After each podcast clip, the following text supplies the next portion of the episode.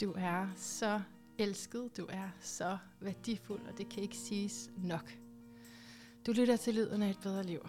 Du lytter til endnu et skridt mod mere af din sandhed. Det er min intention for den næste times tid, at du får mere adgang til det, der kalder på dig, det der hele tiden prøver at indhente dig. Jeg hedder Manna, og jeg er astrolog. Og jeg tror på timing, og jeg tror på, at vi er forudbestemt til at rende rundt i bestemte erfaringsarenaer, indtil tiden skifter, og nye muligheder for løsninger opstår. Som endnu en dør i sjælen. Sjælen er, som er forbundet til en anden verden. Og hvor end du er lige nu i livet, er jeg da simpelthen så heldig, at du bruger din tid her. Velkommen indenfor. Og velkommen til dig, Bjørn Morel. Tak skal du have, Manna. Min ærede gæst i dag. Jeg er så glad for, at du uh, kunne komme. Jeg er også glad for at være her. Du er uh, podcast vært. Det er sådan, jeg har fundet dig for podcasten Diagnostiseret Spirituel. Ja. Så skal vi tale lidt om, hvad der ligger i det navn. Og så er du indehaver af Sense 1. Ja. Også et virkelig fedt navn, Ja. synes jeg. Tak. Men jeg har jo kun opdaget dig for nylig på grund af den her podcast, men du har haft Sense 1 i mange år. Jeg har haft Sensit i snart 10 år. Det er vildt nok. Ja. Også fordi du er lige så gammel som mig. Jeg er 35. Åh, oh, okay, jeg er 36. Når vi får samme år, Det er rigtigt. ja, det kunne jeg ikke lige regne ud. Nej. Hvor din fødselsdato er. Vi er 86 år, ikke? Mm, Så det er ret længe, at, Ja. øhm, at du har været i gang med det. det kan man sige.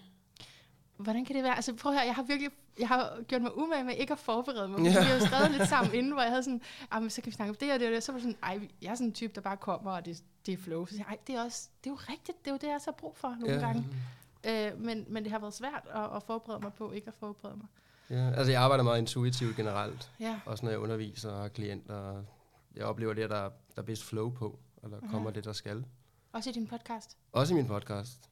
Så du har ikke, du har ikke lige sådan en outline inden noget, en ramme? Jo, altså, jeg har jo et, en retning, et tema, jeg gerne vil snakke Nå, ind i på nå, den nå, måde. nå, men, det er ikke sådan, at jeg sidder og, og planlægger og, og laver manuskripter og Nej, nej, nej, finder nej. ud af, at vi skal snakke i det her hjørne. Eller, så, det gør jeg ikke.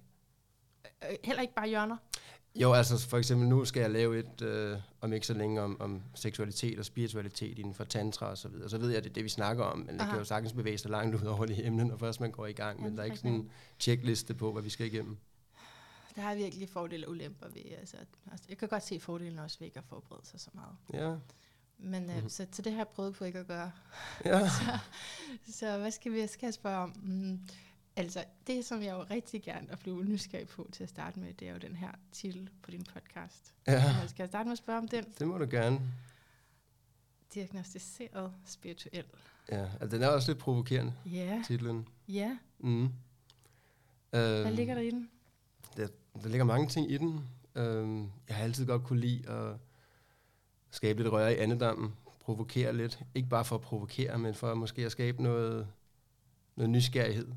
Og så kommer jeg jo fra, som så mange andre inden for spirituel udvikling, øh, en stor frygt for at blive sat i en forkert kasse og blive Ja. diagnostiseret med Yes. det ene og det andet og det tredje og fjerde. Mm. Du har en frygt for det? Ikke længere, men Okay. det, det havde jeg, da jeg gik i gang. Okay, for 10 år siden. Ja, Eller endnu længere. Ja, altså, ja, mit spirituelle virke startede for 17 år siden, Mhm. mm-hmm. tror jeg. Jeg var 18 år, da jeg startede Mhm, mm-hmm. mhm. og arbejdede som healer, klaverant, medium. Mm-hmm. Mm-hmm. Okay, ja. Ja, Jamen, du også meget godt lige vide, hvad, ja. hvad du laver. øhm, Det må du også godt lige sige. og det var, også, det var også tidligt jo. Ja. Øhm, og jeg kan, jeg kan godt se lidt ung ud også. Og da jeg var 18, der jeg ikke havde skæg, og der, så meget ung ud. Jeg godt lide sådan en 14-årig hiphop-tøj, der kom ud til folk og sagde, nu skal jeg rense dit hjem, eller hjælpe dig med det her traume, eller hvad det kan være. Der er jeg ofte blevet kigget lidt spøjs på, som jeg kommer ind ad døren. Men, ja. det, er jo så, det har jo så ændret sig, ja. som jeg har fået lov at arbejde med det, jeg nu arbejder i. Ja, ja. Har du fået sådan nogle midler til at blive taget mere seriøst? Øhm, sådan en slips eller et eller andet, det kunne måske gøre det. nej, jeg tror bare, jeg smiler varmt og åbent og siger, hey, her er jeg, lad os se på det. Og så Jeg tror faktisk det heller ikke, selv. hvis du skulle ud og rette dit hjem, så ved jeg ikke, om sådan en slips vil hjælpe. Nej, det men er det tror jeg heller ikke. Det tror jeg heller ikke. Jeg har faktisk mange nye elever, der starter på Senset, udtaler direkte, øh, at, at, at når de sidder der og kigger på mig først til at starte med, at de tænker, hvad laver jeg her? Han er simpelthen for ung. det har jeg hørt mange sige, men lige snart vi ligesom kommer i gang med den udvikling og arbejde, så har de ligesom et helt andet syn på det, og er helt trygge i det. Men, men jeg kan godt sådan lidt snyde, når jeg lige sådan, også fordi jeg godt kan gå lidt undercover, som sagt. Jeg kommer lidt fra en hiphoppens verden, og kan godt ligne lidt en dreng. Men er det ikke også meget fedt? Jeg kan virkelig godt lide det der undercover. det er meget, jo, det er meget skægt. Jeg kan, jeg kan øhm, godt lide det lidt der. under radaren. Ja, og man kan mere, end man lige først Ja, det kan altså, jeg godt lide, udstråler. Vi, vi har det jo med at sætte hinanden i bås for det, vi, ja. vi visuelt ser. Um, så jeg oplever ofte, at folk simpelthen ikke tror på, at jeg laver det, jeg laver. Ja. det er meget spændende. Ja, ja. Så, øh, fordi, altså, fordi du er også nogle gange ude af det miljø, ud jeg tænker, at sådan en virksomhed fylder rigtig meget. Øh, men når du så ligesom forlader det, mener du, at så at har folk svært ved at tro på? Ja, altså du ved, når man bare er i sociale lag, og det er ja, jo meget, ja. øh, det er ofte det første, man bliver spurgt om, når, ja. hvad laver du så? Ja, ja, ja. ja. Og, og, og det er ikke altid, jeg har lyst til at dele det, fordi det tager rigtig meget af samtalen. Mm. Øhm, hvis jeg nævner, at jeg er inden for det spirituelle, uddanner klaverjante og healer og regressionsterapeut, medium og så videre, så tager det ofte ligesom en drejning på samtalen. Jeg er også uddannet i seksologi og parterapi, og det er også noget, der ligesom kan tage øh, fokus i en samtale. Jo, jo, jo. Og så er jeg graffitikunstner, også som et erhverv. Nå, og det nå. kan også ligesom... så, så jeg bryder mig ikke så meget om det her med, at vi identificerer os, identi, øh, wow, identificere os øh, med vores arbejde, og, og også øh, vurdere hinanden ud fra det. Hvem er du? Hvad er dit arbejde? Sådan en lighedstegn imellem. Det bryder mig ikke særlig meget om. Så, så hvis jeg kan, så vil jeg prøve at lægge det i baggrunden til at starte med i hvert fald.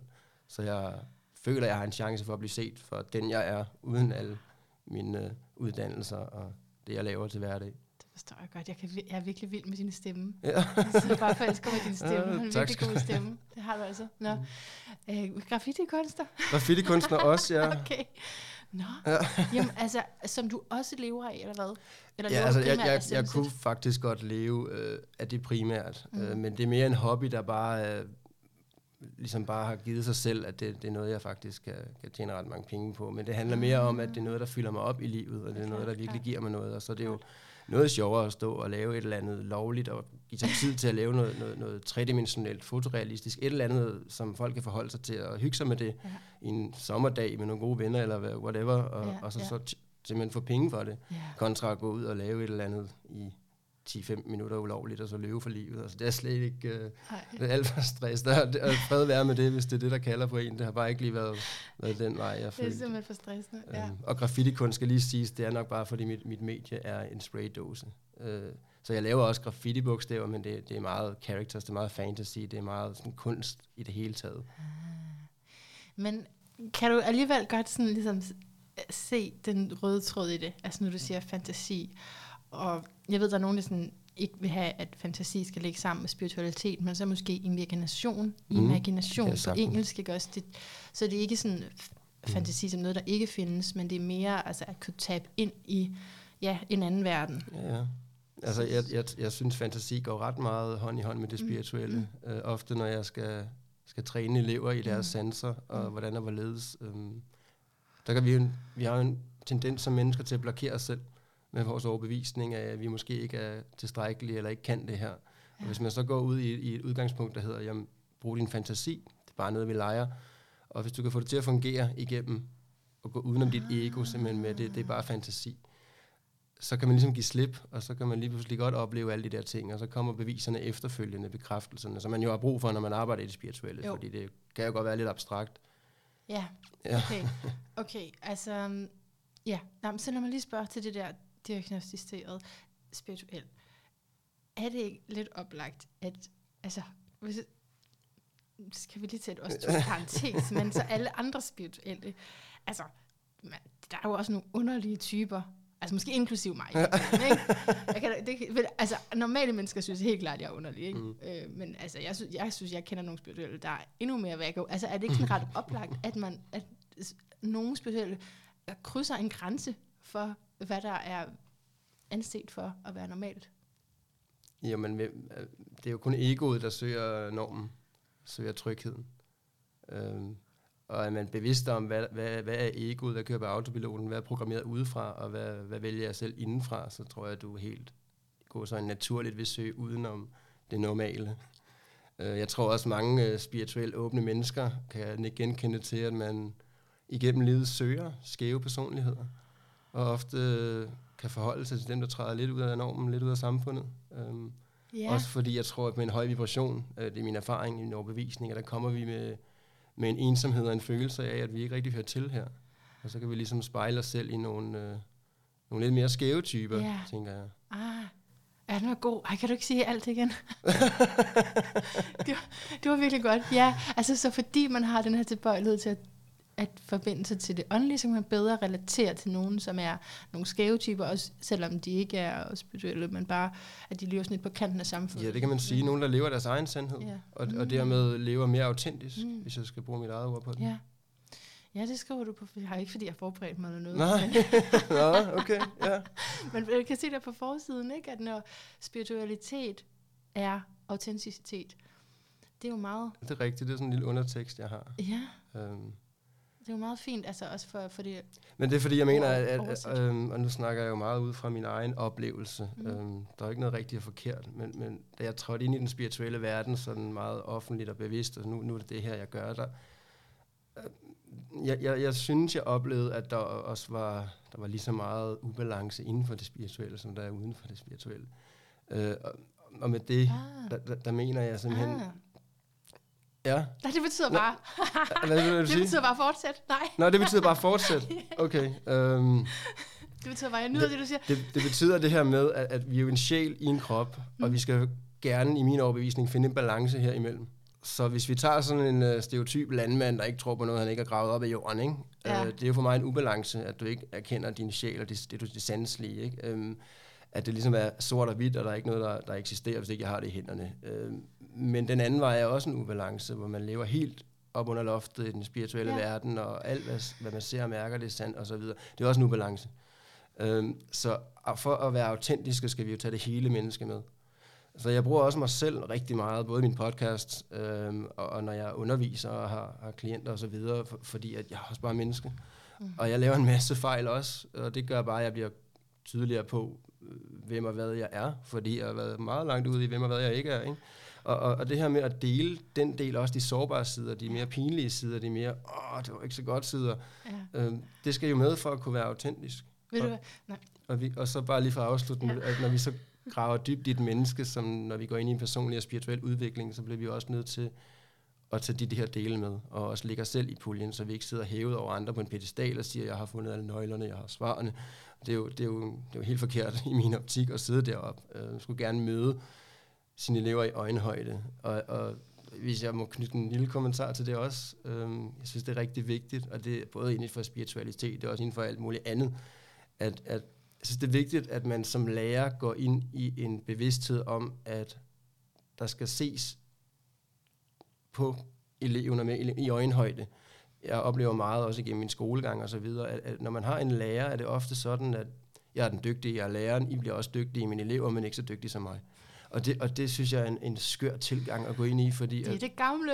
jamen, jamen, det går jo imod vores udvikling som race. Altså hvis man kan gå ind i en energi, hvor man siger, jeg ved, jeg er dygtig, og jeg har tænkt mig at gøre alt, hvad jeg kan for at hjælpe dig med at blive dygtig. Hvis du kan blive endnu dygtigere og finde dig selv endnu mere, end jeg har gjort, Ja, jamen, så, har jeg gjort, så har jeg gjort det bedste. Jeg, og hvis du så går ud Ja. og giver det videre og gør det igen, jamen, så udvikler vi os ligesom, lige pludselig som race. Så jeg skal ikke sidde på en pedestal og føle, at jeg er bedre end andre, fordi jeg har fundet nogle nøgler og har lært en masse ting. Det, det er slet ikke min intention. Og det, det er lidt det, jeg mener med, når spiritual, spiritualitet betyder autenticitet. Vi tager det hele menneske med. Altså, jeg har svært- ved at beherske undervejs. Ja, Ja, men kom ja, bare. Ja. Du må også bare stoppe mig. Jeg kan Nej. godt bare... Nej, jeg vil så gerne høre på dig. Jeg, skal bare, jeg, jeg taler før, jeg, øh, jeg kan ikke øh, nå at stoppe altid, før jeg har sagt noget. Men øh, ja, altså det der med underviser, altså det kender jeg egentlig fra sådan, ja, i det hele taget underviserbranchen, at man siger det, at øh, mine elever skal blive bedre, måler er, at eleven skal blive bedre end mig, og studerende skal blive bedre end mig. Men øh, det giver mening, at det er forholdsvis nyt, eller at det er en del af det paradigmeskifte, der, der foregår, mm. Som er foregået i nogle år, inden for det spirituelle. Mm. Fordi vi jo har den her gamle forestilling med os fra religionerne, ikke? med mm. at der er en sandhed, og jeg synes bare, det er så dejligt at høre lige præcis dig sige det, fordi du er skytte.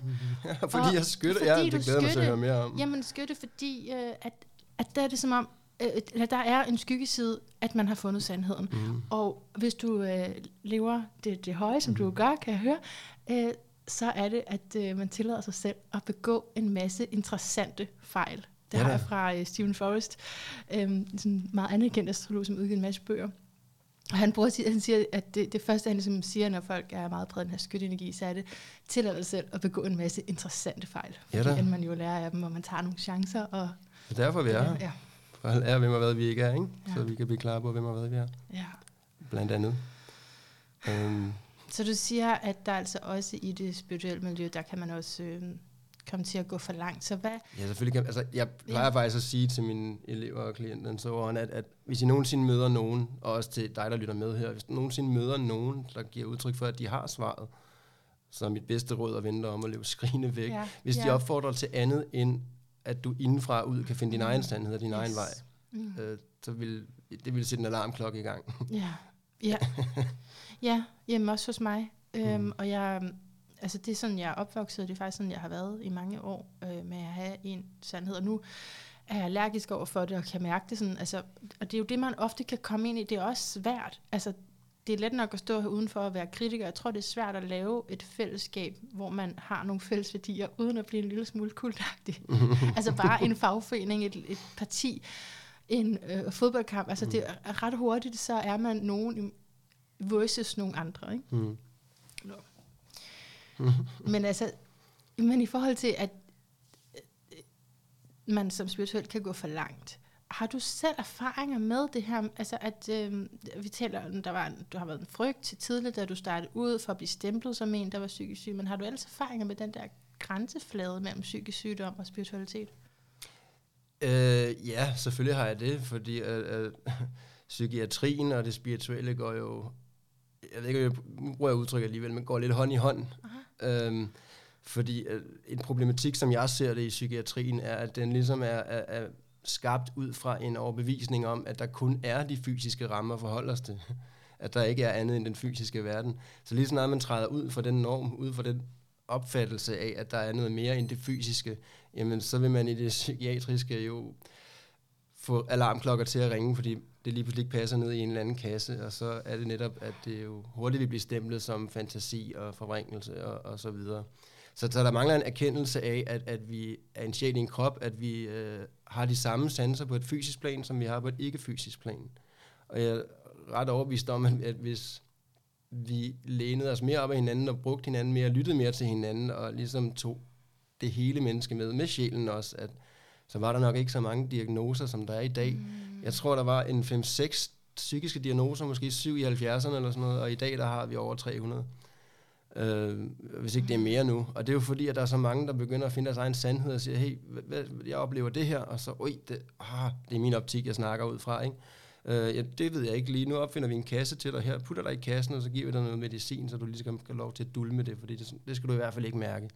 Altså, jeg oplever ikke rigtigt, at, at man ofte bliver mødt i det psykiatriske. Men, men jeg sidder ikke og snakker imod psykiatrien, for jeg er faktisk ikke imod psykiatrien, tværtimod. Øh, men, men jeg er imod nogle af de der gamle paradigmer, der ligesom stadigvæk øh, holder stik og, og, og stigmatiserer folk og, og sætter folk i bås og også medicinerer folk for et godt ord. Øh, det bekymrer mig rigtig meget. Har du nogle erfaringer med det? Og Du må godt bare sige nej, det er ikke fordi, Ja. jeg spørger bare om noget andet, men det kunne, jeg vil bare nysgerrig på, Jo, om ja, du har men nogle jeg, har, jeg har ret mange erfaringer med det. Okay. Altså, jeg har selv, øh, selv været igennem en psykiater, er blevet udredt, Okay, og så okay. faktisk øh, papir på, at jeg ikke fejler noget, og det er jo meget Er det rart. rigtigt? Ja, det er meget Blev rart. Du blev, hvad hedder det, frikendt? Det kan man sige. Det er jo meget rart, når jeg, når jeg laver det, jeg nu laver.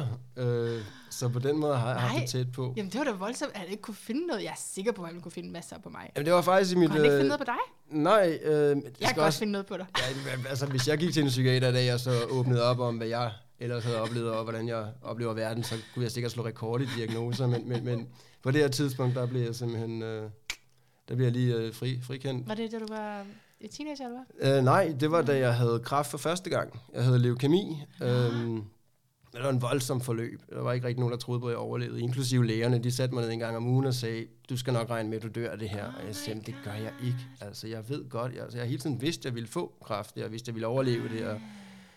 Og, og, Wow. og, og, og simpelthen fordi, at øh, altså når man er i sådan en kraftforløb, så er det jo sygeplejerskerne, der følger dig, ikke? Lægerne, de er jo sådan lige kigger ind i gang imellem, Ja, hvordan går alt det? Øh, så det er jo dem, der gør arbejdet. Altså al, Ja. al respekt til sygeplejerskerne. Ja. Så de har jo fulgt mig, når jeg har, jeg har forudset ting, som har passet hver gang. Jeg har, jeg har helbredt mig selv for, for kroniske sygdomme undervejs. Altså, hvor- var du henne i din spirituelle rejse på det tidspunkt? jeg har været en 22-23 år, så Okay. jeg har været i gang i nogle år. Så du havde ligesom erkendt, jeg kan være medie, jeg har nogle... Ja, ja, og det, og det havde jeg jo så også givet udtryk for, Mm, og mm, det skulle jeg nok ikke have gjort. Men, men, men, men hver gang jeg forudså, at nu vil jeg, nu vil jeg blive udskrevet i den her omgang, eller nu vil jeg få min knoglemavsdonation, eller nu vil jeg øh, helbrede mig selv for den her kroniske diabetes, eller hvad det nu var, der var mange ting. Så gjorde det, gjorde det fuldstændig, som jeg havde fortalt, jeg ville gøre det. Og, og der var nogle sygeplejersker, der begyndte at tænke, wow, what the fuck. Øhm, men der står rigtig mange steder i min journal, øh, patient tror, han har healet sig selv. ja. Øhm, så Det det er ligesom ikke rigtig blevet, blevet, blevet mødt på den måde. Og, Nej. og efter noget tid, hvor øh, det skal lige siges, jeg havde kvalme fra morgen til aften. Jeg havde mm. En voldsom forløb. Jeg vejede 48 kilo, så jeg i kørestol og var helt skaldet og var helt... Altså, jeg lige noget, der var løgn. Øhm, så, så jeg røg pot for at fjerne min kvalme, fordi at hvis vi ser cannabis som et medicament, så er det det medicament i verden, der virker mod flest skavanker og sygdomme, inklusiv kvalme og smertestillende. Så i stedet for at få en masse medicin, som jeg jo fik i forvejen, så valgte jeg at ryge noget pot. Og et væs af det, så forsvandt min kvalme. Ja. Øhm, og så, så det var virkelig godt for mig at bruge det som, som et medicament. Og så fordi, at jeg ikke fulgte deres råd om, at de ville have mig på Ritalin og alt muligt, fordi jeg ikke gjorde, som de synes. Og jeg var jo også ude at feste hver aften, kom hjem klokken to i en brænder, ikke? Altså, Var du det? ja, men jeg, jeg, var, jeg var 22-23, og jeg følte, jeg skulle ikke gå glip af noget. Og jeg har også været ude at feste med stativ. Okay.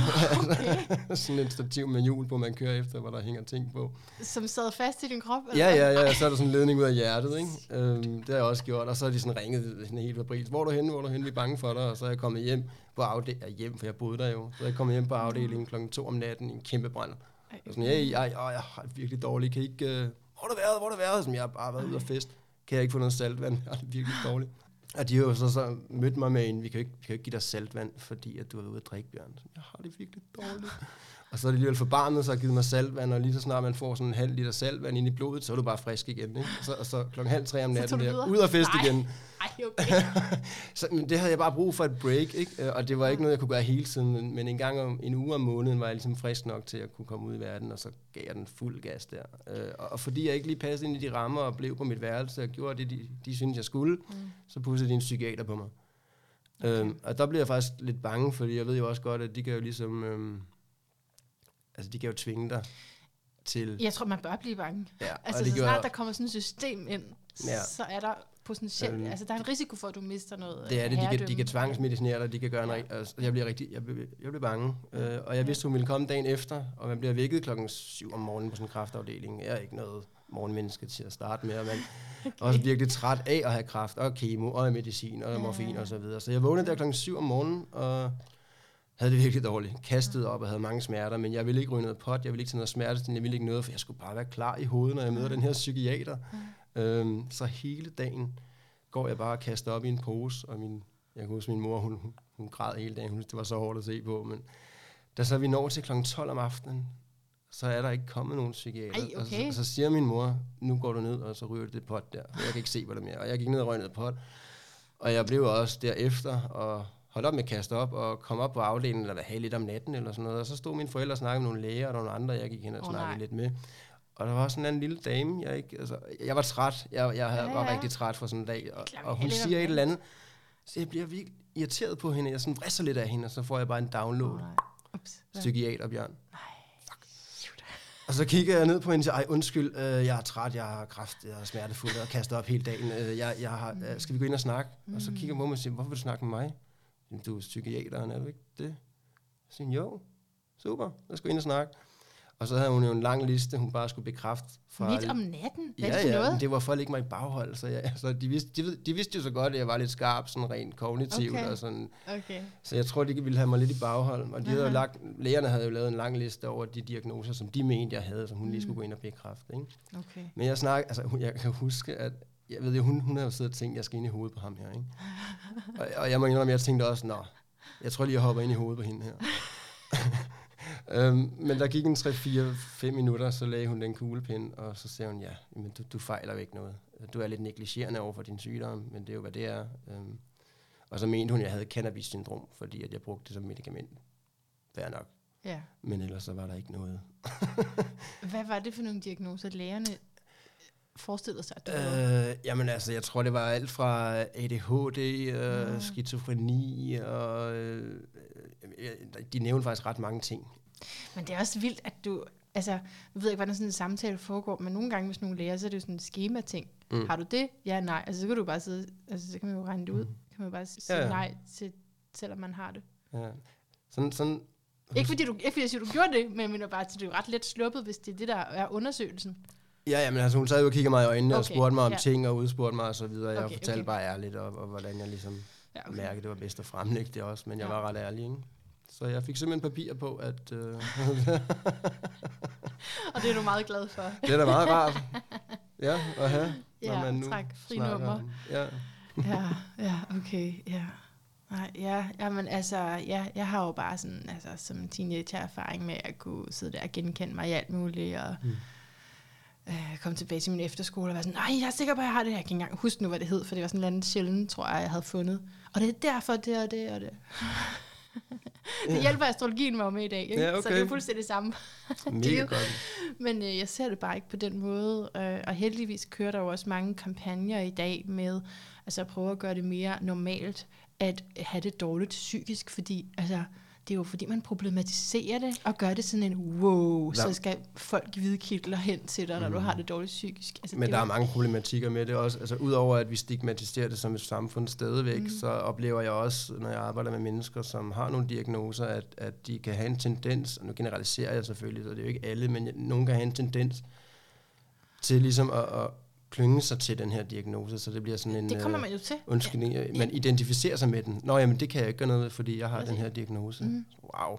Mm. Og, og hvis man så kigger på, at alt er energi, som man jo både videnskabeligt anerkender, og også spirituelt selvfølgelig anerkender, øhm, så mener jeg, der er en problematik, der er værd at kigge på i forhold til det her med at bare kaste om, som med lykkepiller for eksempel. Fordi det er jo at dulme livet. Det kan godt være, at man ikke mærker de tunge følelser, man mærker heller ikke de mere lette, opløftende følelser. Ikke? Men hvis du lægger sådan en hinde hen over dine følelser, så lægger du også en hinde hen over alle de ting, du skal lære af. Og hvis vi har en energi, som er tung, som en sorg, eller, eller hvad det kan være, så ligger den, den bliver mindre og mindre, som vi bearbejder den og er med den og lærer af den, og forløser sig til sidst, så vi vokser med den. Men hvis vi ikke kigger på den, når den ligger i baggrunden, fordi vi, det er et traume, vi måske ikke ved, den ligger der, eller vi ikke kan finde ud af at tage den frem, eller vi ikke har lyst til at kigge mere på den, så ligger den jo og vokser.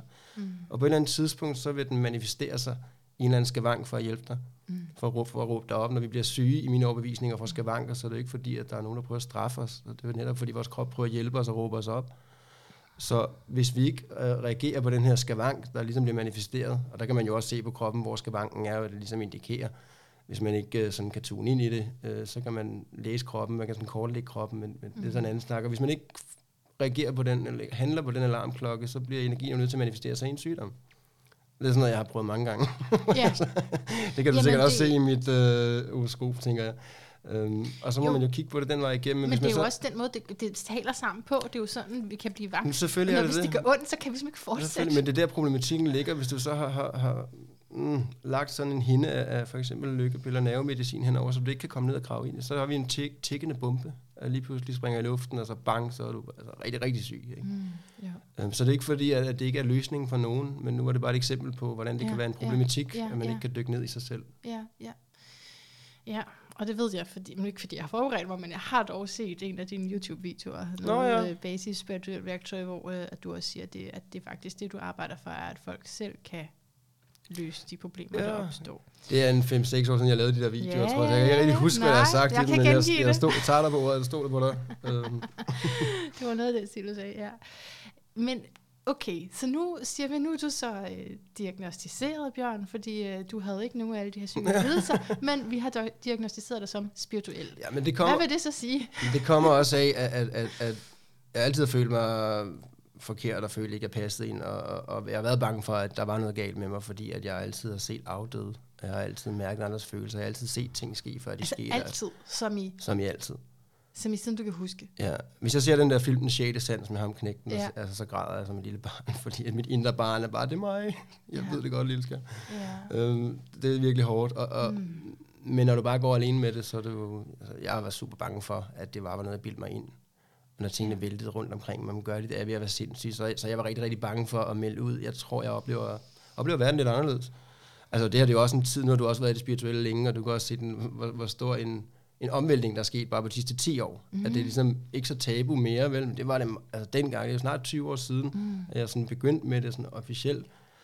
Men jeg var godt klar over, at, at, at dem, jeg snakkede med, og mine venner og omgangskreds, de oplevede jo ikke de her ting. Så, så jeg var faktisk 15 år, før jeg turde fortælle min mor, at jeg tror, jeg oplever tingene lidt anderledes, eller der er et eller andet, jeg skal kigge på. Og de arbejdede meget med mine forældre. Øh, så Så de havde ikke øh, registreret Mm, noget, jamen, før du nej. sagde noget? Altså, de negligerede det lidt, og jeg Ja. var en vild teenager. Altså, Ja. ja. På det her tidspunkt havde jeg allerede været i stofmiljøer og rockermiljøer, og været ude og være ekstreme Aha. ting, og altså, Right. vanvittige ting for at flygte fra det her. Ikke? Right. Og jeg kan huske, min mor, hun, tænkte, hun fortalte mig, hun tænkte til sig selv, at, at Bjørn han er ikke bange for noget, men han er bange for at være alene hjemme. Så det kan være, der er noget Ja. omkring det. Mm. Men det var faktisk først, da jeg var 17, fordi da jeg var 15, der, der negligerede det lidt, og jeg lukkede i igen og tænkte, hov, det holder jeg, holder jeg for mig selv. Og så da jeg var 17, blev jeg nødt til at snakke om det, og så, Mm. så ringede hun så til en klaverjant, som var en fra min sjælegruppe, hvis man ved, hvad det er, øh, Ja. som kom fra Jylland. Ja. Og det var også en skør historie, fordi jeg kom hjem fra arbejde. Jeg har altid været sådan den her bad guy, synes jeg selv. Altså den her teenager, jeg ikke sådan, øh, jeg skal ikke komme her. Men det er bare en facade, ikke? Jeg ikke særlig autentisk. Og så har jeg samtidig sideløbende haft et enormt behov for at hjælpe andre. Mm. Så da jeg var de der 17-18 år, der var jeg allerede ude at være handicaphjælper og, og hjælpe ældre mennesker og så videre, for det havde jeg også behov for. Og jeg havde lige fået et nyt arbejde, og jeg kom hjem fra det, og så, så sad mine forældre og min søster og hendes kæreste og min farmor, og den her klaverjant, Mette Mia Skinnerup, sad i mit køkken, og jeg kom ind med en enorm arrogance. Og tænkte, hvad, hvad kan du? Hvem er du? Altså, jeg ved ikke hvorfor. Jeg har altid været enormt skeptisk. Jeg tror ikke på noget, jeg ikke selv har oplevet, men nu har jeg altså oplevet så mange vanvittige ting, så jeg er lidt mere åben, men det er jo godt at have en skepsis. Så jeg, jeg sidder foran hende her med det Mia, og sidder og har den her samtale, og er meget skeptisk, og er meget teenage-arrogant. Og så er det, hun... Altså, vi sidder og har den her samtale, og lige pludselig så kan jeg se, at alle omkring bordet, de, de sidder med sådan en åben mund og måber af os. Og det provokerer mig, så jeg stopper samtalen og siger, hvad er det, der sker? Hvorfor, hvorfor måber I sådan? Er der ikke nogen, der svarer mig? Og så langsomt, mens Mette Mia griner, går det op for mig, at, at vi har siddet og telepateret i fem minutter. Der er ikke nogen, der har hørt, hvad vi har sagt. Det er det der, er så crazy. Jeg har hørt den der i Ja. podcast, og den kan man høre, hvis man Mm. høre den extended version med jer to, der snakker sammen. Det er jo vanvittigt. Men der ser det klik ind i mig. Og du vidste ikke, at I ikke talte sammen. Det, ja, det er fire-fem minutter havde Det vi den her vildt. samtale. Um, og hun grinede jo bare og tog mig i hånden og sagde, kom. Og så gik hun rundt i hele huset og fortalte mig præcis, hvad jeg oplevede og hvorhenne. Og lige pludselig så var jeg ikke forkert. Det sagde bare klik ind i mig. Og så var det lige pludselig ikke en uh, sådan en forbandelse, jeg havde, men det var lige pludselig en gave, som jeg rent Absolut. faktisk kunne bruge til at hjælpe andre mennesker. Og ikke mindst mig selv, selvfølgelig. Men det er det jo. Mm. Det er det jo, og lige så meget som vi understreger, og jeg hører, der bliver understreget fra, når man arbejder spirituelt, at alle har det her, det er alle sammen noget, man kan træne, synes jeg også, vi skal have en respekt for en reserverethed over for en år omkring, at der er nogen, der også er født med det. Altså, jeg er en af dem, som virkelig sådan har banket prø- prøvet, og det kan man så argumentere for, at det måske er en forkert måde. Den vil jeg, gerne, den, vil jeg, det. den vil jeg gerne tage op med dig, den der mand. Det, det spirituelle, ja, men, men det er bare, jeg er jo ikke født med det på samme måde. Mm. Så er det ikke også fint at sige, jamen, der er nogen, der er, på en eller anden måde har et større kald ind i lige præcis det her arbejde.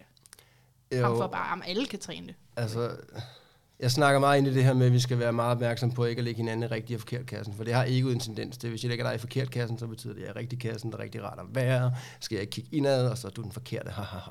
Det er sådan meget, meget normalt, og som jeg kigger rundt i samfundet, også hvis man bare kigger tilbage på de her år med corona. Hold da op med rigtig og forkert Mm, kasse. Det er en tendens, vi har, og jeg Mm. prøver selv at være meget opmærksom på ikke at gøre det. Øh, men selvfølgelig er jeg også bare menneske, jeg kan også komme til det. Så hvis jeg kommer til at, at lyde sådan lidt rigtig forkert kasseagtigt nu, så, så må jeg undskylde, det er ikke min intention, men, men jeg, jeg, kommer, jeg kommer nogle gange til at gylpe lidt i min mund, når jeg sådan hører folk skrive, jeg er født med sanserne, jeg er født med de her gaver. Og, og det synes jeg er spændende, fordi netop det her med, at, at vi alle sammen er en sjæl og en krop, og vi har alle sammen de sanser. Så jeg har, også, jeg har svært med udtrykket den sjette sans, der ligesom indikerer, at der er nogen, der har den der sjette sans. Men prøv, du har den her holdning, men du har lige siddet og beskrevet, hvordan at du altid har kunne Ja, ja, men, men, se men, og fornemme men, de døde. Og, og, så og hvis det er jeg jo lige- ikke alle, der har det. Det er også rigtigt, det er også rigtigt, men jeg, jeg er heller ikke færdig med lige at, at Nej, sætte ord på nej, det. jeg kunne ikke vente. Men ligesom, ligesom med alt muligt andet, så er der selvfølgelig nogen, der har nemmere ved ting end andre. Mm. Men alle er født åbne, spirituelt og sanseligt, og alle børn mærker og sanser ting omkring sig. Men det, der er med os mennesker, mennesker er også, at vores overbevisning udgør vores virkelighed. Så jeg plejer at sige, at der er nogen, der er født åbne over for det spirituelle. Og så er der nogen, der er født meget åbne over for det spirituelle. Og dem, der er født åbne over for det spirituelle, de bliver født ligesom alle andre og kan mærke og sanse ting, der også er på det ikke-fysiske plan. Men, men når de får at vide nok gange, det er din fantasi, det er ikke noget, der er der, det er sådan, Ja. det er. Så over, de adopterer den overbevisning, og det udgør Enig. deres virkelighed, og så Yes. lukker de ligesom ned. Fuldstændig. Også mange af dem, der åbner op igen senere i livet. Mm. Så er der så en anden kategori med dem, som jeg kategoriserer som meget åbne over for det spirituelle. Øhm, og lige meget, hvor mange gange de får at vide, at det ikke er sådan, det er, Mhm. mm. øh, og det er fantasi og, og and so on, så vil de sidde tilbage med en følelse af, af forkerthed, at, at jeg er forkert, det er forkert, der er noget, der ikke stemmer, øh, fordi at, at de vil opleve det alligevel. Og så kan der ske to ting. Øh, der kan ske det, at øh, så ryger vi ind i systemet og ryger ned i psykiatrien, får diagnoser og bliver stemplet. Ja. Det sker også for rigtig mange åbne spirituelle mennesker. Ja. Øh, eller der kan ske det, at, at man er så privilegeret, som jeg var, hvor jeg møder en, der simpelthen tager mig under vingen og guider mig til, hey, det er Ja. det her, der sker. For Ja. jeg var også røget ned i psykiatrien, hvis jeg ikke havde fået, fået blevet Ja. guidet i, hvad Ja. mine sanser er og så videre. Ja. Så ja, jeg mener, alle er åbne over for det spirituelle. Alle er født åbne over for det spirituelle. Og selvfølgelig er der nogen, der har nemmere ved det end andre, ligesom med alt andet. Men, men det er ikke sådan, der er nogle få udvalgte. Vi kan godt lide at tænke ind i hierarkier hernede, og hvem er mere værd, og hvem er noget længere. Og sådan, what a load of bullshit. Undskyld mit ordsprog, ja, ja, men, men ja. vi kommer alle sammen fra samme kilde. Ja. Altså, vi er alle sammen den samme Okay, energi. okay. Øhm, Mm, mm. så, så det er lidt... Det er Så lidt langt, så godt, men altså, ikke? ja. Altså, skal der ikke være en men? Skal der ikke være en men? Altså, altså, vi må også godt sige, at det er noget særligt, at du så har bevaret sanserne åbent. Det må vi gerne, Og- absolut. Selvfølgelig. også hvis man tænker lidt på, at... Nu ved jeg ikke, hvordan du har det sådan med, med forudbestemmelse, og at alt, der sker, er meningen. Og, Det vil jeg gerne snakke ind i. ja, altså hvis jeg tænker, så var der også en grund til, at du mødte hende der, Mhm. mm. øh, og at jeg øh, blev gift ind i et religiøst ægteskab, Mm. øh, da jeg var den alder. Du ved, altså, der er også en grund til, at der er Mhm. noget, fra, mit perspektiv noget karma, noget, der Ja, skal udleves på et bestemt tidspunkt. Øh, så ja, Mm. så jeg, så jeg er med på, at, at, at alle kan og sådan noget, men der er jo vel en grund til, at du gik igennem lige præcis den rejse der. Ja, så selvfølgelig er det det. Selvfølgelig er der også, øh, også inden for alt, er der nogen, der ligesom skal gå foran og vise vejen. Ja. Men ja, mit, mit, mit statement er, at jeg vil kunne tage hvilket som helst menneske, uanset hvor personen er i sit liv. Hvis personen er indstillet på at kigge indad, mærke sig selv autentisk og udvikle sig, og lytte, så vil jeg kunne guide alle til at gøre de ting, som jeg kan. ja.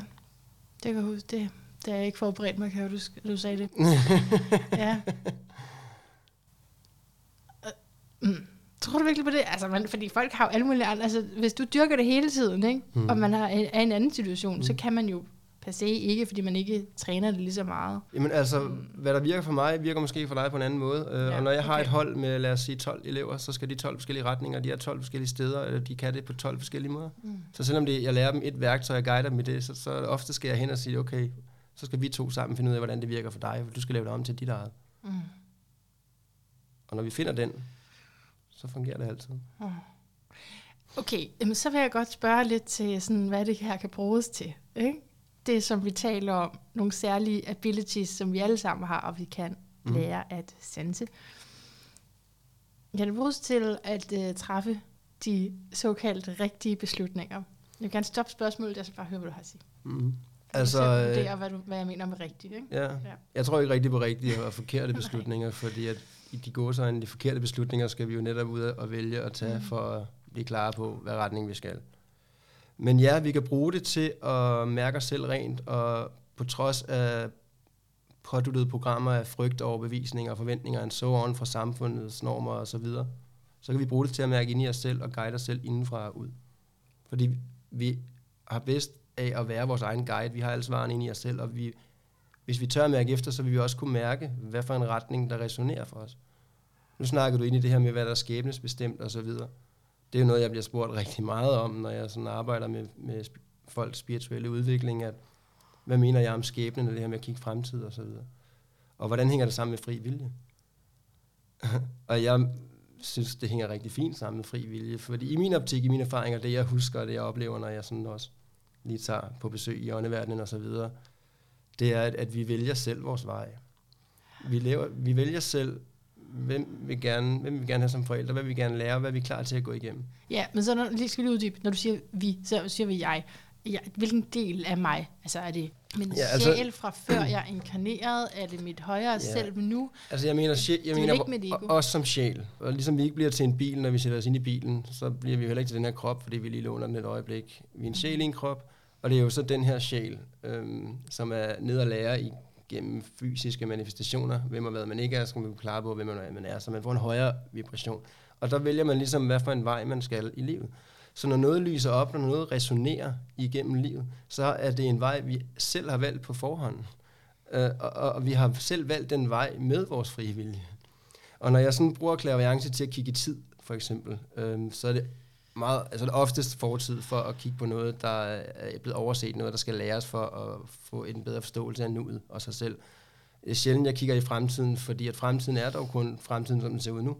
Og med bevidsthed om den, kan vi ændre den. Øhm, men der er punkter, som jeg nogle gange kan finde på at gå ind i, og de her punkter kan vi ikke ændre på andet, end vi kan ændre, hvordan vi møder dem, hvor længe vi er i dem, hvor, hvor, hvordan vi forlader dem, og vi får ud af det. Men punkterne ligger der, og der kan jeg nogle gange finde på at lige kort tabe ind i et punkt, fordi jeg ved, det kommer, og der er brug for at få et lysklimt forud, for eksempel. Men ellers så er det oftest fortiden, jeg kigger på. Og det, er, det er fuldstændig ligesom astrologi, som jeg oplever det. Ja. Altså fortiden. Ja. fortiden giver på en eller anden måde mest mening, ikke? fordi man mm. har været der.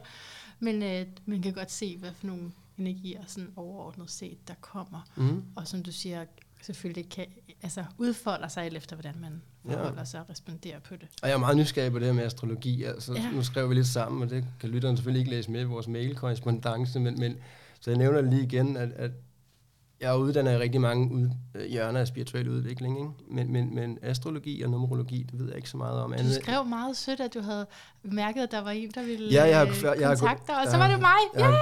jeg, jamen, jeg har faktisk i en to-tre måneder har jeg gået og ventet på, at der ville blive uh, linket til en astrolog. Yeah! Um, og så nogle gange også under den periode, så er jeg blevet utålmodig, så har jeg fundet en eller anden og tænkt, hov, er der noget, der resonerer, der burde jeg tage kontakt? Og så har jeg bare fået, ah, nå, okay, må jeg ja, være med det. Det kender bare jeg godt. tålmodighed. Det kender jeg godt. Og så skrev du, og så vidste jeg, at nu var det ligesom tid. Fordi du skal, jo også ind, du skal jo også ind og snakke i min podcast. Der vil vi også gerne høre. Nu har dine lytter jo nok hørt meget om astrologi, men ja, det det. har nok ikke hørt så meget om det. Der skal, vi, ja, så skal vi have dig ind i hvert fald. Ja, jeg mm. meget gerne.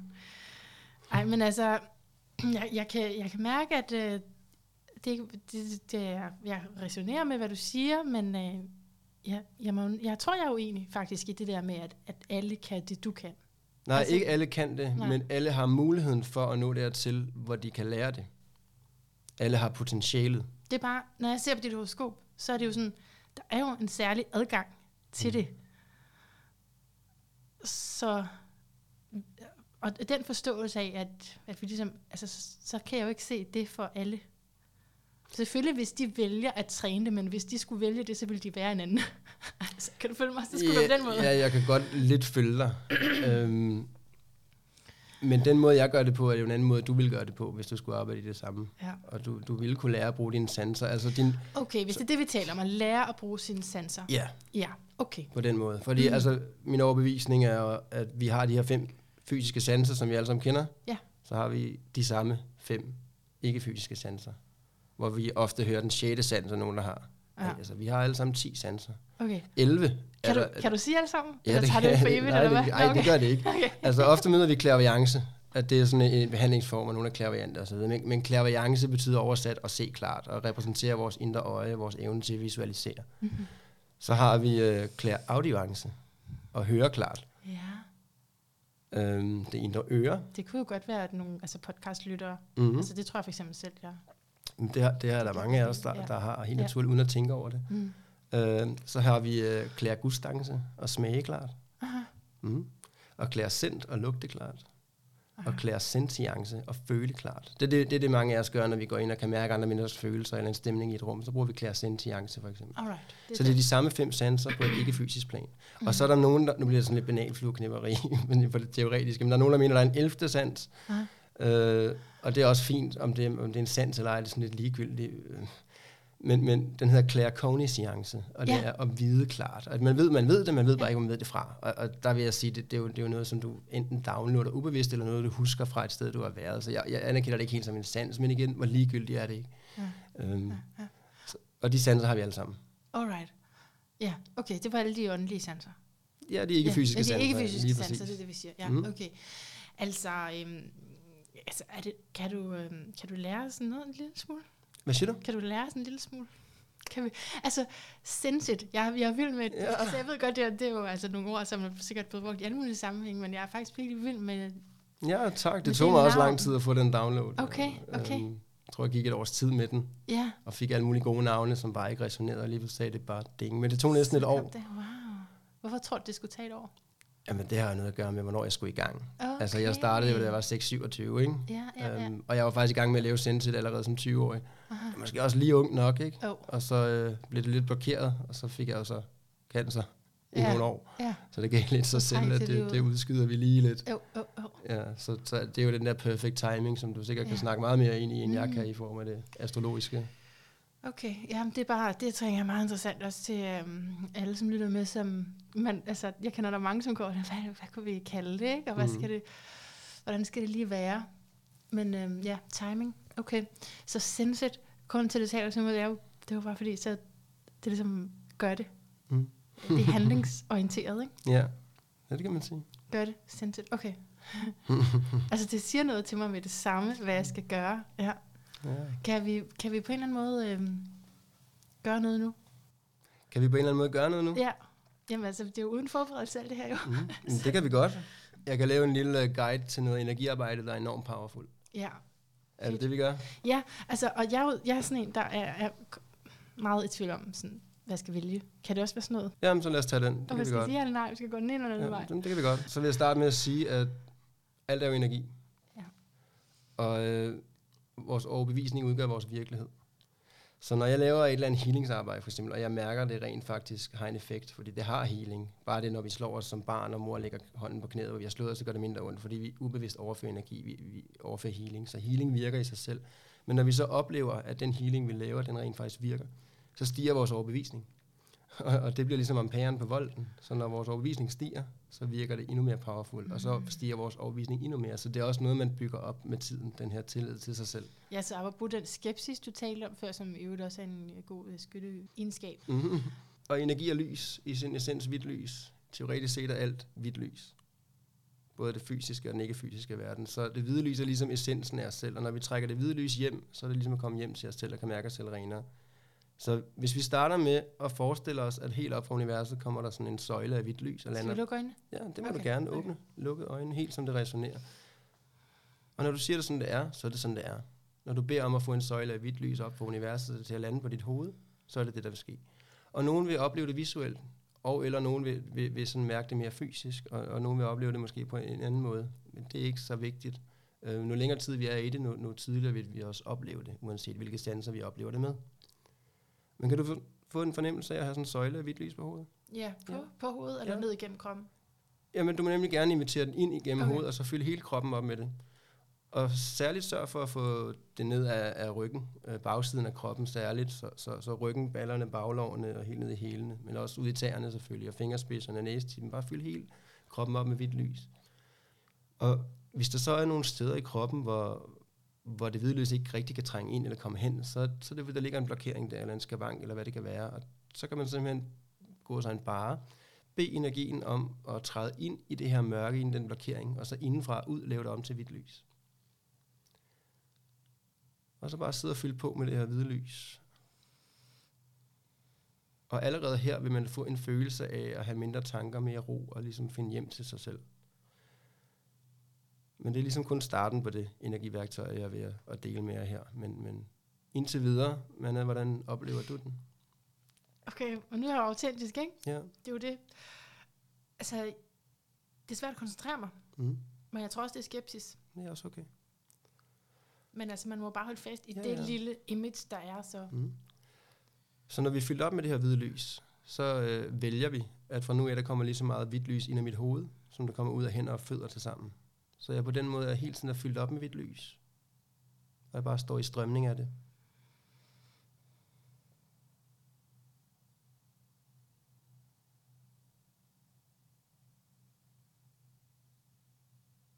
Og hvis man lige pludselig synes, den blokerer, så beder man bare om at få lyset igen. Men det er enormt udrensende, og allerede her er det som sagt lidt en følelse af at komme hjem til sig selv. Men vi er stadig kun på forarbejdet på det værktøj, vi skal til at arbejde med. Men kan du sådan få en fornemmelse af, at det flår igennem? Ja. Super godt. Så accepter det første, der kommer, når jeg siger, er allerede nervøs. er okay. Okay, prøv igen. Visualiser og accepter det første, der kommer, når jeg siger, en krystal i maven på dig selv. Og den har en farve, en form, en størrelse. Kan du få en, et billede på den? Mm. Mm. Bare sådan en nysgerrighed, hvordan ser den ud? Den er lyserød. Lyserød. Mm. Hvad fint. Hvad for en form har den? En sådan... Ligesom granit. Ja. Det jeg dig om, det er at undersøge den. Er den hakket, ridset, hvor den ikke skal være det? Er den mat? Er den snavset, plettet? Er der sår på?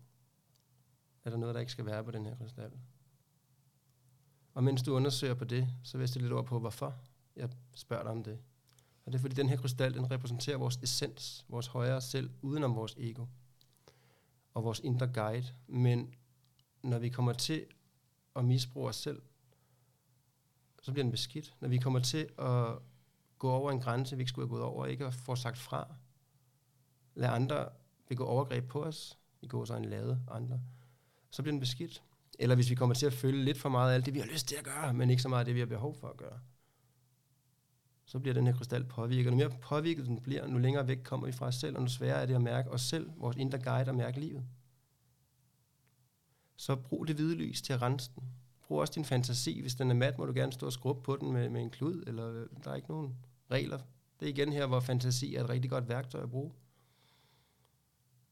Og er der nogle steder, hvor den er hakket eller flækket, eller, så vil det hvide lys gøre, at den samler sig selv igen. Og jeg har, jeg har set folk være næsten altså depressive, hvor jeg på 10 minutter har renset deres krystal meget intens. Og så er det ligesom bare trådt ud af den her depressive øh, energi, fordi de ligesom er kommet tilbage til sig selv. Jeg har set folk træde ud af psykoser. Så en psykose er jo egentlig gå så en bare at komme væk fra sig selv og ikke kunne finde tilbage. Renser med den her krystal og sætter lys i den, som jeg vil bede dig om at gøre lige om lidt. Så er det ligesom at komme hjem igen. Og der er ikke noget skam, der er ikke noget forkerthed, der er ikke noget at leve op til, der er ikke noget stress, der er bare, at vi er. Hvis man har ondt et sted i kroppen, imens det her sker. Hvor har du ondt? I mine kæber. Mm.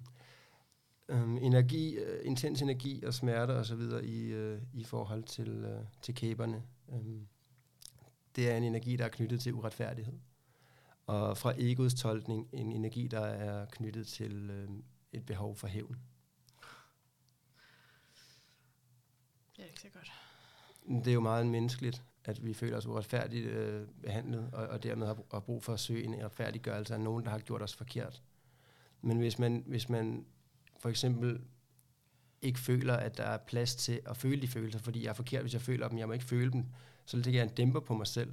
Så er der en del af mig selv, jeg ikke må føle, i stedet for at embrace it, og så ligger det og hober sig op, og så kan man mærke det i kæberne. Så det, det kan være, fordi man har så stort et hjerte, som man nægter at tage de her grimme tanker og følelser ind, men nogle gange skal vi tage dem ind for ligesom at forløse det. Hmm.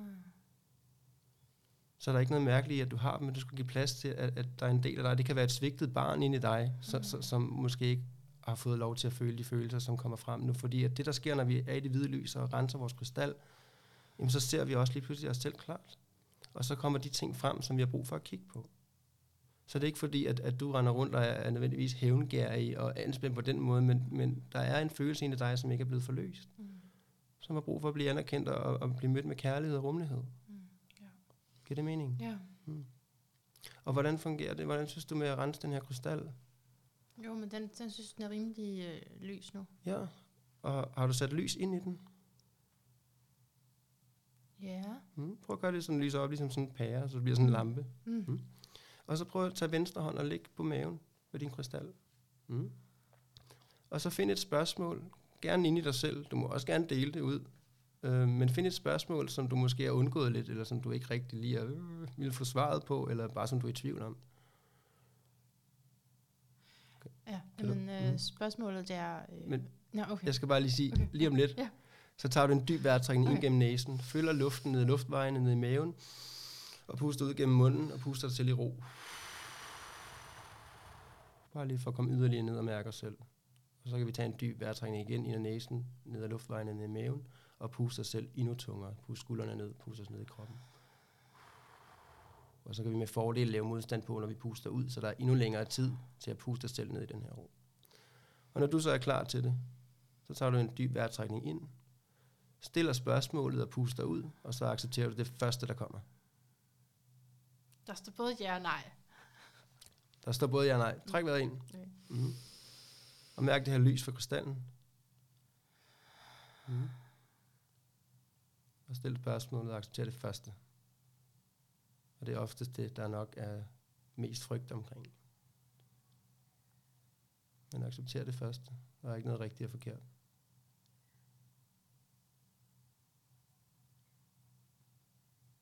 Måske jeg skal bruge mere tid på det, når jeg er alene. Tror du det?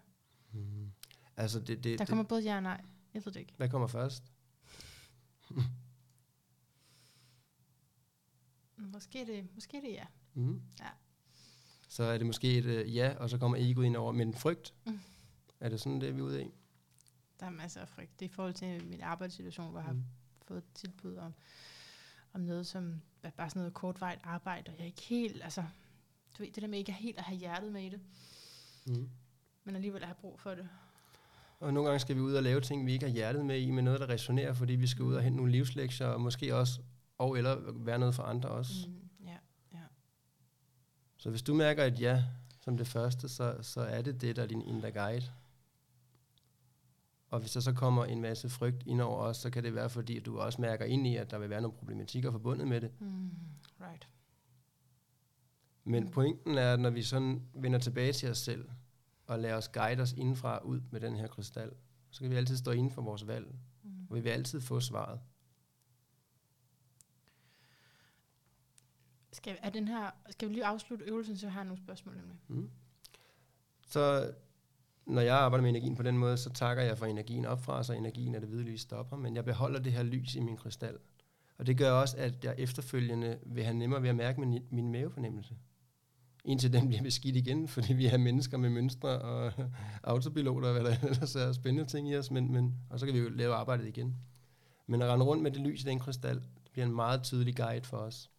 Også i forhold til øh, mødet med andre mennesker og relationer, hvor vi nogle gange kan være lidt farvet af kærlighed, eller et billede på, hvem folk er, eller hvad vi gerne vil have, de skal være. Der kan vi tydeligere mærke deres energi, når vi har lys i den her rensede krystal. Og det er et vanvittigt godt værktøj at have med. Også hvis man er depressiv eller tung, eller lige har brug for en pause. Mm. mm. Ej, men så tak for det. Ja, det Værktøj. var så lidt. Uh, ja, jeg håber ikke, jeg fik afbrudt det for meget, for jeg lytter. Og jeg, jeg tror, det måske ikke det har virker som om, det var, der var tid til at være med Der var derhjemme tid også. til at være med. Godt. Mm. Men du blev også lidt rolig, kan jeg sige. Ja. Det var dejligt. Mm. jeg skal lige Og, men tilbage. det er jo også noget, altså når man laver den øvelse, laver energiarbejde på den måde, det, det fjerner tanker. Mm. Og lige nu der sidder du og skal bruge din, din tankestrøm til at administrere alt det, vi laver lige nu, og nu sidder du uden helt så meget kapacitet på man kan sige, tankestrømmen, så du får Ja. lige lov til at, at tilbage. Ja, Til ja det jeg kom lige kognitive. derned. Det er kun godt for mig. Mm. Det var den her krystal, der ligger her, der var nede i min mave. Ja, sådan en rosa kvarts. Ja. Mm. Mm, ja, okay. Så alle kan forestille sig det her, men nogen kan have lidt svært ved det. Jamen, ja, men det, der bliver svært, det er, når vi har en forventning. Mm. Og så, hvis man så samtidig sidder på et hold, hvor der er nogen, der er sådan, jeg er nem ved at se det her, jeg mærker det, Det her. er så Så irriterende. irriterende, ikke? Fordi så kommer vi til at sammenligne med os, øhm, og, og vi skal ikke gøre det på samme måde. Nej. Øhm, Mm. så, så overbevisning kan nogle gange øh, blokere. Og, og jeg har set det rigtig mange, særligt med, jeg ved ikke hvorfor det ligger i den maskuline energi, men, men mænd, øh, når jeg har igennem uddannelse, og det er ikke alle mænd, men, men ofte er det dem, der siger, jeg kan ikke mærke noget, jeg kan ikke sige noget, og sådan meget stedigt Ja. øh, og blokerende, det, det kan jeg bare ikke. Jeg siger, nå okay, fint. Men det er Så- egentlig sådan, men- jeg har det, men, men- det er tit svært at få sagt, fordi de andre Mm. godt kan. Det er egentlig Men sådan, jeg har min det. pointe er, at, at, at i det øjeblik, hvor de så giver op, Ja. også selvom det er egoet, ja, så kan det være Ja. lige meget, så fuck det. Ja, jeg har hørt mange gange, Ja. okay, fuck det. ja, ja, Og lige pludselig, så er der hul igennem. ja. Så kommer okay. det helt bare. Altså, jeg har, jeg har haft nogle, nogle, nogle mænd gennem min uddannelse, hvor jeg tænkte til at starte med, godt set i det enorme potentiale, men hvad laver du her? For du er godt nok stedet i det kognitive. kognitive. Øh, og, og, og så se dem på de her tre år udvikle sig til ligesom bare, lige pludselig når den vender, til at kunne se og mærke og bruge det her, øh, integrere det i sit liv og, og, og lave den her livsforandrende, altså transformation er fantastisk at se. Men det er oftest, så sker der det, når man giver slip og bare giver op. Ja, altså det er jo, som ja, for et par programmer siden havde vi det her om det metakognitive, uagtet hvad man synes om den metode. Så det vi talte om der var, hvordan vi altså fra kulturens side, og især også arbejdslivskulturens side, er blevet vant til at bruge hovedet så meget, og når man nu skal indgå professionelt, så lukke ned for det andet. Så jeg tænker, det er, når du siger det maskulin, så er det vel forbundet med altså logik, rationalitet. Det er det nemlig. Det er handlingsorienteret, og ting, der skal være i rammer, kan godt være lidt firkantet i den maskuline energi. Det jeg kan tænke mig til. Som er rigtig mange ting, man kan altså, mm. tænke sig til rigtig meget. Ikke? Og så lige at skulle acceptere, at jeg ikke skal bruge det, Ja, og så den også, kapacitet lige nu. og så forstå en, en, i min, øh, en 12-dimensionel øh, virkelighed, som jo den ikke-fysiske verden faktisk er, whatever the fuck that means. Men prøv at forstå den med en tredimensionel hjerne.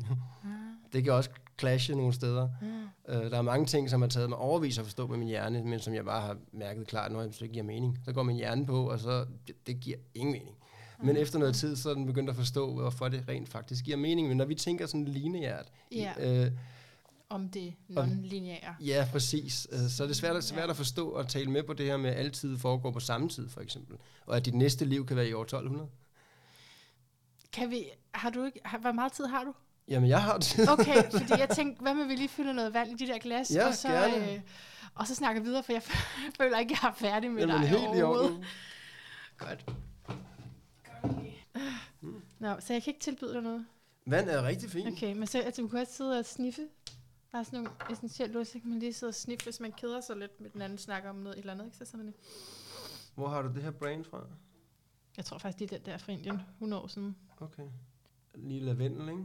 Jo, det har jeg. Har jeg en... Øh, Fordøjelsesbesvær, værsgo. Og men jeg har en stærk tilknytning til lavendel. har du? Fordi... Øh,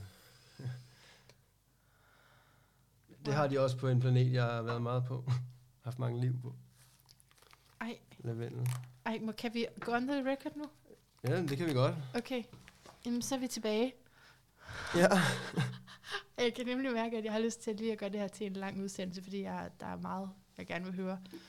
Øh, Så jeg tænker, at vi lige bruger noget tid på lidt mere at fordybe os i dig og dit budskab og alt det der spændende, jeg kan mærke boble i dig. Og så vil jeg godt sige noget, lidt mere om dit horoskop. Det vil jeg også rigtig gerne høre noget om. Ja. Mm. Så hvad sagde du med en anden planet? Men det var fordi, jeg lige fandt den her asiatiske duft af lavendel. Øhm, og jeg har en, en stærk tilknytning til lavendel.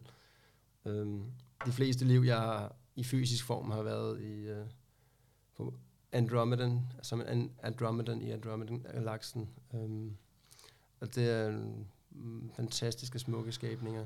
Men de har også lavendel på den planet. Og jeg lavede faktisk en... Øh, sådan en, en, en, jeg var i et gongbad. Første gang, jeg tog et gongbad, hvis man ved, hvad det er, jo sådan nogle lyde, vibrationer, man bliver ført igennem. Øhm, mm. der, jeg vidste ikke rigtig, hvad jeg skulle forvente, men, men da jeg lå der øhm, og mærkede ting, og synes det var en fantastisk opløftende oplevelse, med lukkede øjne, øh, så kom de hen med sådan nogle teposer med, med lavendel i, og holdt foran min næse, kunne jeg sådan mærke. Og lige så snart, at, at jeg mærkede og duftede det, så var jeg tilbage på planeten og kunne se rumskibene, vi havde bevæget os rundt i sådan helt tydeligt. Jeg har været på den planet en del gange, også sådan astralt i det her liv. Øh, Så der er ligesom en connection med lavendel. Og da jeg så efterfølgende spurgte dem, sådan, øh, eller sagde til dem, det var fantastisk, at de kom rundt med de her te-poser med lavendel, det gjorde virkelig, altså, wuff, hvor de siger, "Jamen, det, det har vi slet ikke været. Vi har ikke været rundt med Wow. Hvad var det så? Okay. Telepati igen? Jeg forstår Ja, det ikke. nej, men det var jo så, den, det er jo så klarsent. Vi bruger vores ikke-fysiske lugtesans. Men så lavendel var i rummet? Ja, altså der har været nogle Andromedans der, der lige har, har, har brugt den energi til at føre mig tilbage. Altså Nå. Andromedans øh, er jo femdimensionelle væsener, der kan bevæge sig og, og flakke mellem fysisk og ikke-fysisk virkelighed. Og det er også, nu kom jeg lidt for sent i dag. Jeg er sådan meget tidsoptimistisk, og jeg synes, jeg har kalkuleret det hele og i god tid, og lige pludselig, så er tiden bare gået. Og det er faktisk også at gøre med, at, øh, hvor jeg sådan primært kommer fra i fysisk form, altså der er vi jo vant til, så, så bøjer vi bare tiden efter det.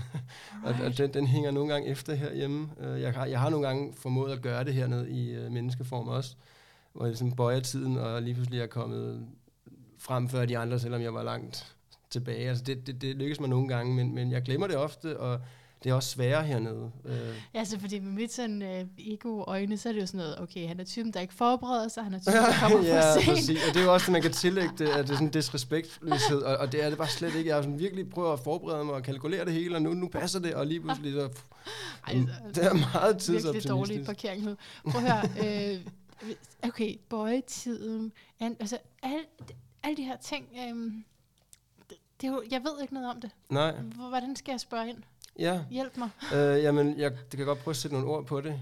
Øhm, den, Hvordan, har jeg levet på en anden planet? Altså, højst, det er der jo mange, der højst, tror. Højst sandsynligt. Højst sandsynligt. Øh, der er jo uendelige dimensioner, uendelige øh, afstand. Vi kan jo vi kan have haft mange liv på, på mange planeter. Øh, man kan sige, at den eneste fysiske bevisførelse, vi har for, at der er liv på andre planeter, det er jo også vores egen fysiske eksistens.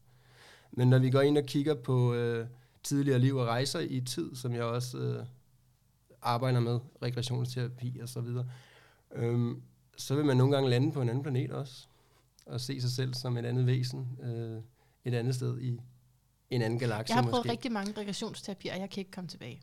Altså, jeg har ikke prøvet, at, at, hvor det er lykkedes. Det, vil, jeg vil bare lige, så du jamen, ved, det- hvad for en mens du sidder for. Det er ikke, fordi vi skal tale ind i det nødvendigvis. Nej, nej. Men det er bare, så du ved, det kan vi at, også godt øhm, tale ind i, men det er også, det er også lidt spændende. Øh, og jeg ved selvfølgelig ikke, hvordan din oplevelse med det har været, eller hvordan I har arbejdet med det, men øh, det er ikke noget, jeg har prøvet.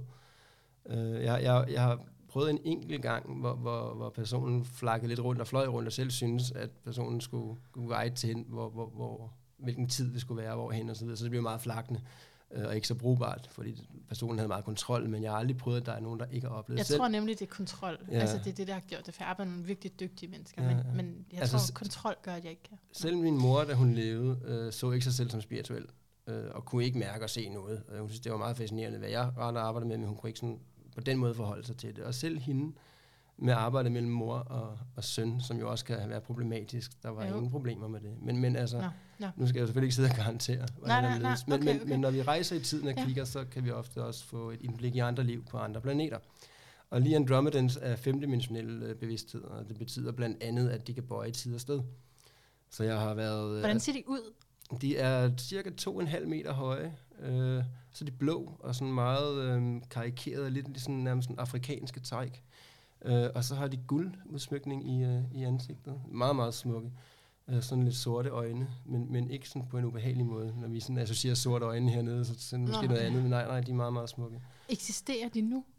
Ja, det gør de. Altså altid foregår jo på samme tid. Ja, kan du Ja. lige sige noget mere om det også? Jamen det kan jeg godt. Øh, Øh, det med at altid foregår på ja. samme tid. Mm, det kan jeg godt. Øh, Altså parallelle virkelighed, er det det? Mm, jamen, nu, nu begynder du at, sådan, at, Ja. at tænke lineært ind i det, ikke? Tredimensionelt. Og, Ja, og det vil jeg også godt sætte ord på om lidt, at, at, at vi oplever altid verden en dimension lavere, end vi er på. Så når vi er tredimensionelle bevidsthed, så oplever verden todimensionel. Det skal jeg nok sætte ord på øh, efterfølgende. men, men, men Andromedans, de er, de femdimensionelle, og de kan, de kan så bøje tid og sted, og det, og det betyder, at de ligesom har nogle, nogle indsigter og nogle muligheder, som vi selvfølgelig ikke har hernede. Og hvad jeg mener med, at altid foregår på samme tid, hvis vi skal prøve at sætte lidt sådan en kognitiv teori øh, og gå sådan en logik på det, så er det, at, at, at tid er noget fysisk. Det er det her med, at solen drejer om, og det ene og det andet. Ikke? Tid er fysisk. Men hvis alt er energi, så er den fysiske verden egentlig en illusion. Det er en manifestation af meget kompakt energi, ikke fysisk energi, som skaber en fysisk verden, nogle fysiske rammer. Så i sin essens er alt, der nogensinde har været er, og vil være i universet, øh, er ikke fysisk, ergo uden tid. Så hvis vi har en bevidsthed i form af hele universet, som jo er alle, vores allesammens source, øhm, som opdeler sig selv i mindre bevidstheder, som for eksempel galakser og planeter og sjæle og Ja, fordi videre. det er jo fysisk. mm. Planeter, det er jo fysisk. Jo, jo, men, men hvis vi har den her, Mm. med, med bevidsthed kommer nysgerrighed. Ja, ja. Så det er bare for lige at sætte en ideologi på. Øh, så med nysgerrighed kommer der den her, jamen hvem er jeg, hvem er du, hvem er hvad, hvad er alt det her for noget? Og, og i den kontekst bliver vi ligesom manifesteret i en fysisk verden, så vi har nogle rum til at komme ned og lære, hvem og hvad vi ikke er, så vi kan få en større forståelse af os selv. Så vi er ligesom en manifestation af universet for at opleve sig selv, kan man sige. Så hvis man laver en fysisk verden med tid i en ikke-fysisk verden uden tid, så bliver alle tid nødt til at foregå på samme tid. Men det er ikke lineært. Det er sådan i parallellerne, kan man sige. Det er også derfor, at jeg kan træde ind og, be- og besøge mit næste liv i år 1200, som jeg nævnte tidligere. Fordi det er ikke kronologisk på den måde. Så ja, de eksisterer også her og nu. Andromedans, og en meget, meget, meget smuk race, som har nogle værdier, som jeg godt kunne tænke mig at udbrede lidt hernede på, på jorden. Øhm, de er for eksempel er de meget, øh, de forstår ikke det her med, at vi skal betale for at bo på en planet, vi er født på. Det, det, det kan de det ikke forstå. Det har jeg også spurgt Københavns Kommune om mange gange. What the Øhm, fuck med jeres De forstår heller ikke det her, jeg, husleje, næ- jeg nævnte tidligere med, hvorfor går vi imod vores, nu snakker vi lærer-elevforhold, men også i forhold til vores børn. Uh, I det her øjeblik, vi lærer at snakke, så får vi lidt at vide, at vi skal holde vores kæft. Og prøv at, jeg, jeg har været her længere, jeg er den voksne, så du skal lytte til mig. Ja. Men hvis vi spirituelt kigger på det, så er det jo sådan, at de nye generationer vibrerer endnu højere og kommer med meget mere bevidsthed, end vi havde for vores generation, and so on, and so on. Og hvis vi ikke giver plads til at lade dem guide os, så går vi jo imod vores udvikling. Det er ikke rigtig forstå. Mm. Og de har sådan en opsætning på deres planet, hvor, hvor når man bliver født på planeten, øh, det skal lige siges, de lever altså også, øh, to, øh, de kan leve 2-3.000 år, øh, og har en IQ på 450-500, øh, og er også 10.000 år øh, mere udviklet rent øh, teknologisk, øh, hvis ikke 50.000 faktisk. Øh, men, men, men det her med, at, at, at vi går imod vores egen udvikling, øh, det forstår de ikke. Og så var hvad var det, øh, nu, nu, hvad hvad vi skal sagde? betale for at bo på betale jorden. for, ja, lige præcis det her med at betale for at, at bo på. Og på deres planet, der er det simpelthen sat sådan op, at, at når man bliver født, så får man alt, hvad man har behov for af kost og logi og så videre, og man bliver sådan taken care of. Til gengæld så er der en forventning om og en, en gensidig forståelse af, at jeg investerer så så meget i mit liv på at udvikle rasen, så jeg uddanner mig inden for spiritualitet, inden for teknologiske ting, altså øh, inden for, for, for mad og and so on, mm. så, så på den måde jeg ligesom bidrager til rasen. Og det synes jeg er en meget, meget smuk måde at gøre det på. Og de har også en government, men den fungerer altså ikke på samme måde som vores her, hernede. Øh, den er mere sådan administrativ, skal vi kalde den det. Øh, og de har nogle værdier, som de ligesom har fundet, fordi de er så meget langt længere i udviklingen, end vi er, som vi er så meget, meget smukke. Og det er også nogle af de ting, jeg godt kunne tænke mig at lidt ord på hernede, som jeg så får lov til at gøre lige nu, for eksempel. Jeg er så glad for, at du gør det. Ja. Jeg er så glad for, at du gør det. Og, og jeg tror måske også lige, hvis der sidder nok en lytter og tænker, hvad, hvad mener han med, at vi øh, forstår en dimension lavere, end vi er? Det tænker måske også Ja, lige sætte, sætte Ja. ord på. Jo. Øhm, for det mest øh, logiske vil jo være, at jeg er tredimensionel, så jeg ser verden tredimensionelt. Men, men det er faktisk sådan, at vi oplever, i min optik, i min forståelse, at vi oplever verden en dimension lavere, end vi er. Så når du nu er tredimensionel og kigger rundt i verden, så vil du opleve den tredimensionelle. Det vil din hjerne fortælle dig, at du oplever. Men hvis du kigger rundt i det her rum, og du så tager et billede af det, du kigger på, og holder det her billede op foran dig, så kan du se det samme. Det ser tredimensionelt ud, men billedet er todimensionelt. Okay. Du kan ikke se, hvad der er bag den skærm derovre. Aha. Du, du kan kun se det, der er lige foran dig, den todimensionelle billede. Aha. Men hvis du nu er for eksempel mere firedimenssionel, og det er jo det, vi bevæger os hen imod, at blive mere, øh, hvad kan man sige, sanselig anerkendende. Når vi, øh, det er faktisk også det, vi gør, når vi uddanner os, øh, eller udvikler os spirituelt og personligt. Øh, vi vibrerer højere, og så bliver vi mere firedimensionelle, det vil sige, at vi aktiverer, aktiverer vores sanser. Så hvis jeg har sådan en, en, en balance i at være et firedimensionelt væsen, så kan jeg opleve hele rummet tredimensionelt. Jeg kan mærke hele rummet på en gang. Jeg kan ikke se, hvad der er bag den skærm, men jeg kan mærke præcis, hvad der er der. Så det er den udvikling, vi er på vej hen imod, at bruge vores sanser, som vi alle sammen har. Så på den måde, så forstås verden en dimension lavere, end hvad vi selv vibrerer på. Okay, så efter du er færdig med at tale, så skulle jeg have forstået det, eller hvad? Nej, men er, er, det, er det helt sort? Nej, nej, nej, det er ikke helt sort. Det er bare et... Måske ret min koncentration ikke til altså, at connecte det. Jeg forstod det ikke helt. Nej, okay, men det er også et emne, man kan, man kan søge meget på YouTube og så videre. Der er mange, der forklarer det meget bedre end mig Nej, også. det, det, er, øhm. det, jeg skal jo bare... Men det er så også en af de her ting, som, som bare resonerer og giver mening inde i min sjæl, og det er taget med overvis for, at min kognitive hjerne ligesom sådan Hvorfor giver det mening ah, for dig? Giver mening nu. Hvorfor? Øhm, Hvad er det, der giver mening? Hvad er det, der falder på plads? men men det, det er logikken i det. Altså, jeg kan godt se, at det billede, jeg kigger på, er todimensionelt, for jeg kan ikke se, hvad der er bag ved den skærm derovre. Men hvis jeg går ind og aktiverer min sensor og mærker, så kan jeg begynde at mærke ind i, hvad der ligesom ligger på Nå, den anden okay. side. Ja, det forstår jeg godt. Ja. Så, så, så der får jeg en opfattelse af hele rummet, og ikke kun det, jeg lige kan se foran Men du mig siger, at vi opfatter på et niveau lavere, end vi er. Og Ja, sådan. på den måde. Men så kan vi så opfatte... Altså, Ja, så hvis vi så skal begynde at opfatte verden firedimensionelt, så er det, Mm. vi begynder at bevæge os hen over at blive femdimensionelle. okay, vi er nødt til at være et niveau højere end vores Ja, for, perception. for at forstå den. Og Okay. du kan også gå den anden vej ned, øh, hvis man er todimensionel, så vil man opleve verden i 1D og så videre. Mm-hmm. Øh, men som sagt, hvis man synes, det er spændende, eller synes, det ikke giver nogen mening ja. råd, så kan man søge på en masse videoer, der forklarer Ja, det meget spørg bedre nogle end andre. mig. Det, altid, det prøver jeg også altid. Spørg nogle andre, altså. Mm. Læs noget Stephen Frost. Nå, jeg har fundet nogle virkelig gode videoer, der virkelig forklarer det flot, nu prøver jeg sådan lidt overordnet lige at, at dele det, men Ja, tak. Mm. Nej, undskyld, jeg er sådan en dårlig modtager. nej, nej, det er jo Øh, slet, slet ikke. Det er godt, man skal faktisk være lidt kritisk og sige, hvad det giver ikke mening, man skal stoppe, ikke bare følge med. Og jeg plejer også at sige til folk, når de kommer til mig, og hvis jeg, hvis jeg deler noget med dem, der ikke resonerer sådan rent klaverjant, så beder jeg dem om at sige fra, altså sige, det Ja. resonerer ikke, eller jeg forstår det, eller det giver Mm. ingen mening. Super godt. Så kan vi arbejde med det, og så kan jeg levere det på en anden måde, der ligesom, som, som du kan modtage på en måde, der giver mening. Det er altså virkelig fedt, at du gør det. Det er virkelig meget i integritet, ikke? At gøre en sikker. Mm. Eller sådan, altså man er i tryghed, ikke? Mm. Ja. Um, ja, spørgsmålet er, om vi skal gå lidt over ind i dit horoskop, og så snakke ud fra det. Ja, jamen det styrer du helt. Og det er farligt, det det tror jeg, jeg er helt tillid lad mig gøre det. Men fordi det, som jo kommer, når jeg ser et horoskop, det er en masse spørgsmål Ja, til men jeg har nok endnu flere spørgsmål. Jeg kender jo ikke rigtig mit horoskop på den måde. Nej, du kender dig selv, og det er det, der er i dit horoskop, ikke? Så, Ja. så altså, Der er, der er nogle ting, jeg bliver nødt til at spørge dig om også. Jeg Ja. ved ikke, om vi skal starte med det, eller vi kan, eller kan også komme senere. Men der er nogle ting, som jeg er lidt mindblown over. Uh, oh, shit, ja, hvad skal vi starte med? Okay, må jeg starte? ja, Okay, hvis jeg starter, fordi så kunne det være, at spørgsmålet passede ind i det her. Det ved vi ikke. Det, som jeg fik øje på først, og skrev et eller andet våge til dig eller sådan noget. Nu bliver jeg, altså jeg er generelt begejstret for horoskoper, ikke? Men det var bare lige så vildt at se øh, Pluto og et par andre ting i 12. hus. og, og, og, hvad betyder det? jamen det kommer, Nå, det undskyld, kommer ja, nu er det mig, der er i utålmodig. Undskyld. Det kommer i lige der næste, jeg kan ikke sige det To ører samtidig. i mund, jeg ved det godt. Jeg kan jo ikke sige, at jeg skal have den, så siger jeg samtidig med.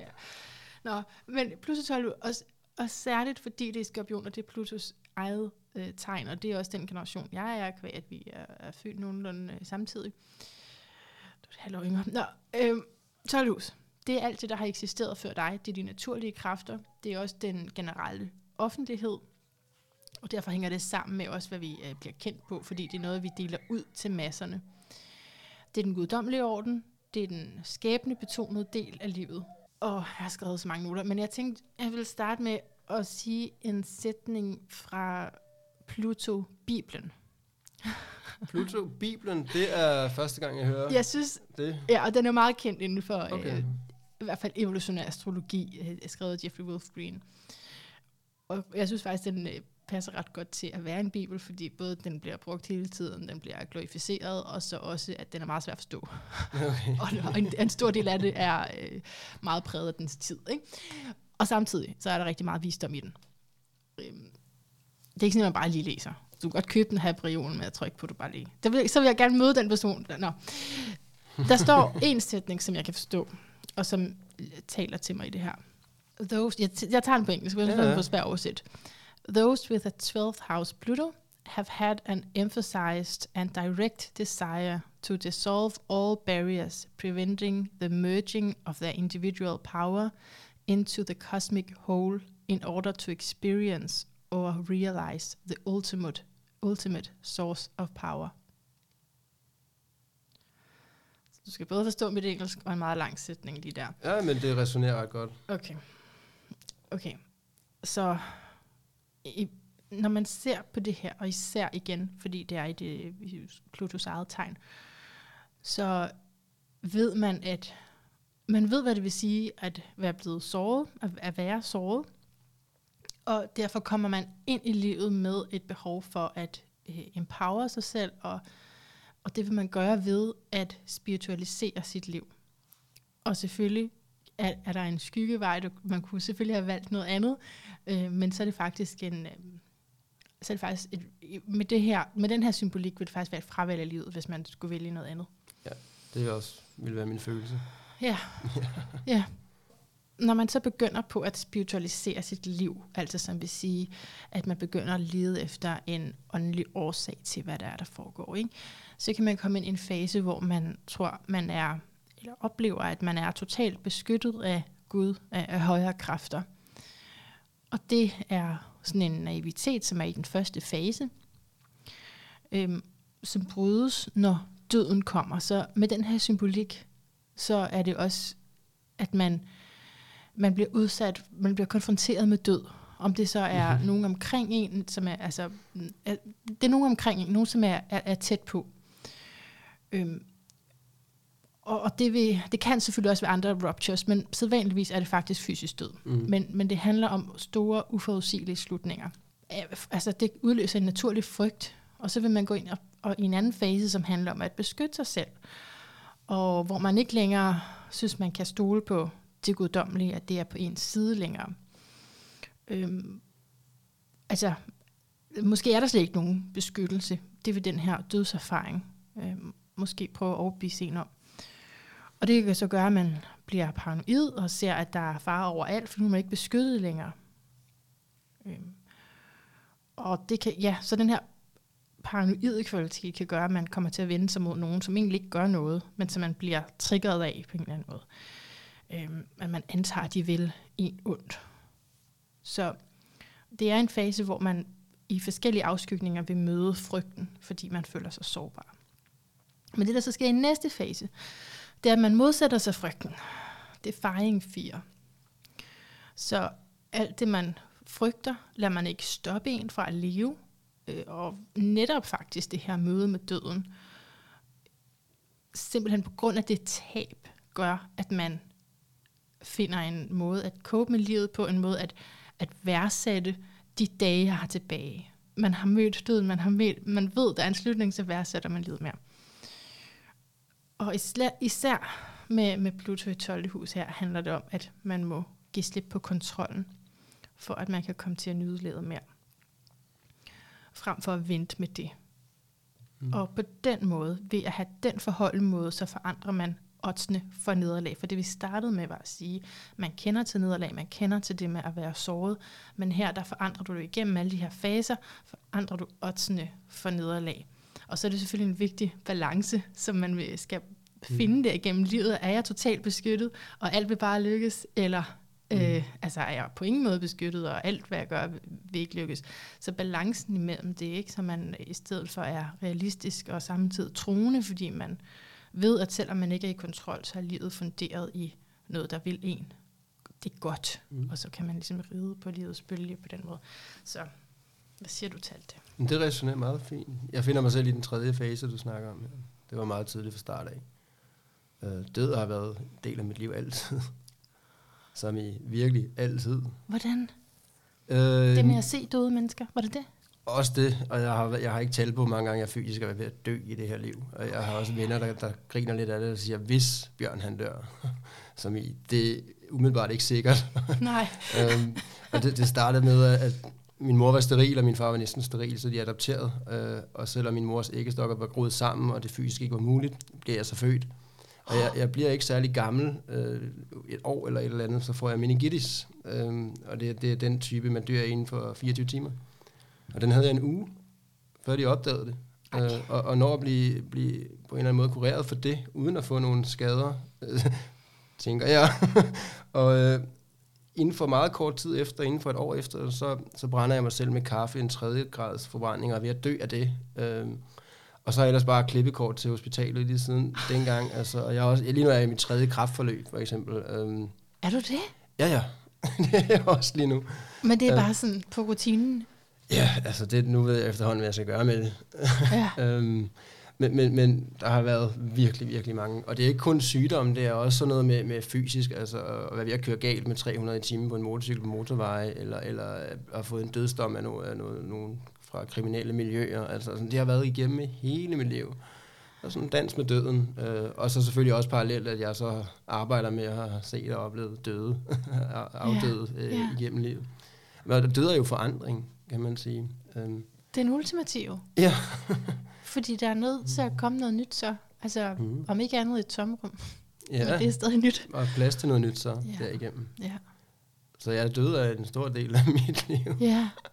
Vildt. Det er også altså i øjefaldene, både fordi du er altså, skorpion ascendant, men ikke nok med det, så både har øh, Pluto og også, nu ser det bare lige rent teknisk, Mm. mm.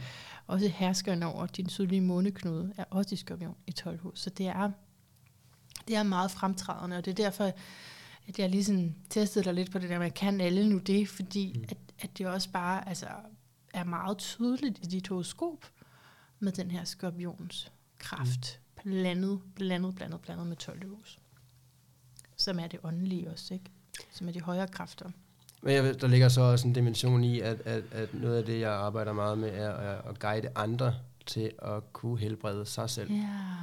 Og så skal vi jo også ofte have gået vejen selv. Ja, det tror jeg på. Øhm, og nu skrev jeg i din mail, altså det lyder måske lidt kæk på skrift, men hvis du havde set mig i øjnene, så er det måske været en anden forståelse. Men, men jeg skrev det her med, at jeg også havde, at det ikke undrer mig, at min horoskop var lidt voldsom, fordi jeg havde haft et ret lærerigt liv. Og med det mener jeg selvfølgelig meget turbulent. Jeg har haft mange liv i det her liv. Ja. Øhm, og det er jo det her med at gå vejen først, fordi at hvis vi for eksempel bare snakker ind i misbrug med stoffer og has and so on, hvis du selv er i et misbrug, så sidder du ikke og lytter til en, en, en misbrugskonsulent, der aldrig røget en cigaret. Du skal, du skal jo have en, der selv er gået vejen. Så det her med, at jeg ofte har været i tilsvarende situationer, men bare endnu mere ekstremt, og jeg sidder og samler mig selv og har det godt, det giver en, en, et håb og en tro på, og det gør, at man ligesom slår lytteklapperne ud, fordi 100%. at jeg selv har været der. 100%. Så, så det er også en af grundene til, at jeg har været kastet i mange områder af livet, og også haft meget sygdom med, fordi jeg har, jeg har helbredt mig selv for rigtig mange ikke helbredelige ting, øh, og det gør også, at andre tør tro på, at de også kan gøre det, for eksempel. Ja, ja, ja. Hmm. Hmm. Ja, Nej, jeg glemte lige min næste spørgsmål. Nej, undskyld. Jeg det var nej, du skal ikke, øh, Det var fordi, det er så spændende, hvad du siger, så jeg glemte, hvad, hvad, hvad, jeg vil, hvad jeg vil vide mere.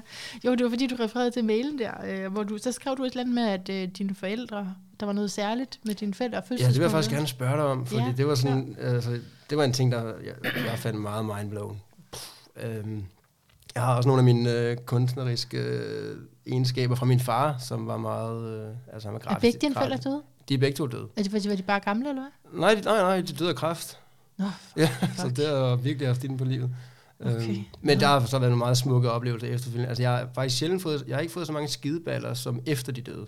de gik om og lige tager fat i nakken, så, så ups. Øh, men- Fordi, du skal lige indvige os, fordi du kommunikerer med dem. Ja, ja, så, ja, ja. Altså, ja, da min far han døde for, det var her i 19, 2019, øhm, der havde jeg lige en pause efter, hvor jeg lige øh, landede i det, og så var jeg begyndt at arbejde i dag igen, og så havde jeg en elev, der ringede til mig, og var helt ud af den, øh, og så, det var også en del af min, min uddannelse, at selvfølgelig skal man aldrig stå alene, så hvis du, hvis du falder, så samler jeg dig op. Og så stod okay. jeg der på min altan og, og guidede hende og lavede noget fjernhealing, og så var hun lige pludselig puh, tilbage igen og havde det godt. Og det, var også, det løfter mig utrolig meget at kunne være med til at guide folk til det. Ikke? Og jeg nåede lige at lægge på, så, så svævede min far foran mig. Sådan lidt, øh, lidt, lidt kægt, som han kunne være. Han lignede mig meget. og så sagde han, ah, det er det, du laver. ja, det er det, jeg laver. Altså, han fandt ligesom en forståelse for, hvad det var, jeg arbejdede med, lige fordi han så det fra den anden side. Hvor lang tid efter han døde, skete det der? Øhm, det har været forholdsvis kort. Det har været, igen, min kronologi er ret smeltet fra en masse kemo, så nogle gange siger jeg noget, der er sådan et år. Okay. Så, ikke? Men jeg tænker, at, at, at det har været en, sted mellem 3 og 6 måneder efter, 3 måneder. Okay, ja, fordi jeg har bare hørt i andre er interviews, jeg har lavet, at det tager noget tid, før man kan komme Det gør det ned. også, og der er ikke okay. noget facit på det. Og Okay, man kan sige, okay. min, min mor, da hun døde, øh, der gik noget tid, så kunne jeg sådan lige mærke hende lidt, og så kunne jeg lige høre hende lidt, at lige et ord hister her. Og da hun endelig kunne finde ud af at kommunikere, så fortalte hun mig, at hun havde simpelthen været i en slags skole, hvor hun skulle lære at bruge sine sanser på et ikke-fysisk plan, for at kommunikere med det fysiske igen. Det har simpelthen taget en tid at lære, plus hun lige skulle lande. Og vi skal jo også hernede, når vi, når vi mister, skal vi lande i vores egen sorg. Og Ja. ud over chokperioder og så videre. Så der skal gerne gå noget tid. Men, men, Men det var første gang, du sådan så ham der efter. Ja, efter var det, ja. Ja. Og havde du forventet, at du kunne det? Ja, ja, jeg har, jo- ja, det har jeg altid gjort. Ej, min, min mor havde også... Altså, der, der er jo noget trygt ved at, at, at vide, at de er på den anden side, og jeg altid kan tage fat i dem. Okay, men er der ikke også noget sådan, altså, jeg har, vir- jeg har ikke særlig meget erfaring med død, øh, men jeg havde en tante, der døde på et tidspunkt, Ja. og øh, så blev jeg sådan paranoid omkring, kan hun så læse, altså, ved hun så alt nu? Nej, altså der er jo også der er jo en, etik, der er jo en gennemgående etik og moral i universet også. Okay. Øhm, og, og, og det eneste, der sådan forandrer sig, når vi dør, hvis vi kommer, kommer hjem i lyset, hvis man render rundt her i limbo, så er det noget andet, det kan jeg også godt sætte nogle ord på, men når vi er hjemme i lyset, så er vi stadigvæk den, vi er, men mere i vores højere selv, det vil sige, at vi er ude, uden om vores ego, hvor der ligger alle de der fordømmende programmer og frygt og så videre. Den, den del har de ligesom ikke med. Øhm, så det er ikke fordi, de kommer ned og dømmer og så videre. De giver os privatliv, og de kan mærke, når, når, de har brug for, hvad- når vi har brug for, at de er tæt på. Uanset om Right. vi, vi, vi mærker det eller ikke mærker det, for de, er jo også, de hjælper os også, Mm, vores kære på den anden side. okay. Kommer det an på, hvor meget man elskede hinanden, eller? Ja, altså for eksempel min farmor og mig, vi havde øh, virkelig hårdt øh, relation hernede. Øh, vi, vi fungerede bare ikke sammen. Men lige så snart hun forlod hendes fysiske krop, så kunne jeg mærke den der kærlighed til hende, at, at vi var ret tæt forbundet på et sjældent plan. Aha. Og det gav bare meget mere mening lige pludselig. Mm. Øhm, så, så, Tror, er det sådan tit, det hænger sammen? Nu snakker jeg også om det her med, at man, altså, man, bliver trigget, man kan trigge hinanden, som også ligger lidt til den her skorpion. Faktisk så kan man selve bare, også selve bare det her skorpion er sådan dat faktisk, og du har det, du kan jo bare gange det op, ikke? At man kommer til at, at trigge andre, fordi de projicerer noget over øh, på dig. Jeg ved ikke, om Og du. Det har du oplevet, ja. Okay. En del af mit, øh, mit job som spirituel lærer, det er også at stå for skud for ego og kill the messenger. Ja. Øh, og det det er en del af det. Sådan, altså, jeg skal jo levere en objektivitet og skabe noget klarhed på noget billede, og det betyder også, at skyggesiderne skal ses. Og, og det er ikke altid egoet, der har lyst til det. Og så bliver det jo sådan, kan man sige, gode så nemmere at projektere over. ja. Så, så ja, det møder jeg da rigtig meget. Øh, Så når det sker i det her liv, er det så fordi, eller kan det være fordi, at man så sjældent er forbundet, og det var ligesom aftalen, og så bliver det lettere, når man dør? Jamen altså, vi tiltrækker jo det, vi skal for at lære Ja, det, vi skal, okay, og komme derhen, vi okay, skal. ja. Men, men, men, men der er altid noget at kigge på en bagved, hvis vi bliver trigget. Det synes jeg også er interessant, og jeg gør det også selv. Mm. Mm. Jeg bliver også trigget, jeg er lige så meget menneske som alle andre. Jeg Mm. bliver også trigget. Jeg er så Men- træt af det, altså. Jeg er i en fase, hvor jeg bliver trigget hele tiden. Okay, men det er jo super godt, fordi det er jo en, en, det er jo en, øh, en mulighed for at lære nogle ting om dig selv. Det, det er jo en gave, det er jo fantastisk. Altså, fordi at, at det kan godt være, at vi synes ham derovre, der går på gaden, han er en kæmpe klaphat. Det kan godt være, at vi synes det, så det er han sikkert også, eller måske er han det. Øhm, men hvis vi har følelsen ind i os selv, at Øj, hvor han, åh, så er det fordi, der ligger noget skyggeside, vi kan kigge på, og så kan vi kigge ind i, hvad, hvad er det egentlig, der trigger os der. Og den måde, andre mennesker behandler os på, det er jo også en direkte spejling på, hvad, hvilket relation de har til sig selv. Til så, ja, Og det har jo ikke noget med os at gøre på den måde. nej. Men at kigge bag på skyggesiden sige, hvad er det, der trigger mig her, og hvad er det, jeg kan lære af det? Hvor, Hvad er det for et hvorfor? traume, der snakker? For Ja. det er det jo. Men hvorfor kan jeg blive så fanget? Hvorfor du siger vi, jeg, alle andre end dig selvfølgelig, kan blive fanget i, hvad Jeg kan andre... også blive fanget ja, jeg ved godt. Okay. Nu er det der skal svare jo. Ja, okay. Hvorfor bliver vi fanget i, hvad andre synes, eller hvad andre har sagt? Mm. Altså udover alle energier, vi selvfølgelig mærker energien, de projekterer mm-hmm. over, men så er det jo også det her, og det er faktisk ret interessant, fordi vi er ikke, hvad vi selv tror, vi er. Vi er egentlig i følelsen øh, det, som vi tror, andre tror, vi er. Så hvis jeg sidder her og har en forventning om, at du nok synes, at jeg er en lille smule ulækker, så vil jeg sidde og føle mig en lille smule ulækker, fordi det ved jeg i min overbevisning, at det synes mm-hmm. du, så det føler jeg. Mm. Så hvis man lige bevidst klipper det led over, og trækker energien tilbage og siger, jeg er det, jeg selv mærker, jeg er. Og det kan være rigtig, rigtig svært, fordi det sker på autopilot. Men, men vi, vi er simpelthen over i vores forventning af andres forventning af os. Og, og, og, derfor Ja. så har det stor betydning, hvad vi tror, de synes om os. Ja, Det er helt menneskeligt. ja. Ej, altså, hvis jeg bare må give et eksempel, så jeg oplever lige nu, jeg har fået en ny psykolog, og hun er bare sådan virkelig konfronterende. Jeg overvejer virkelig altså at, at skifte, ikke? fordi jeg kan faktisk ikke... Men det, men det, som er lærerigt for mig, og som er interessant, det er, hvor meget det fylder for mig, hvad hun siger om mig. Mm. Hvor meget det kører rundt i mit hoved.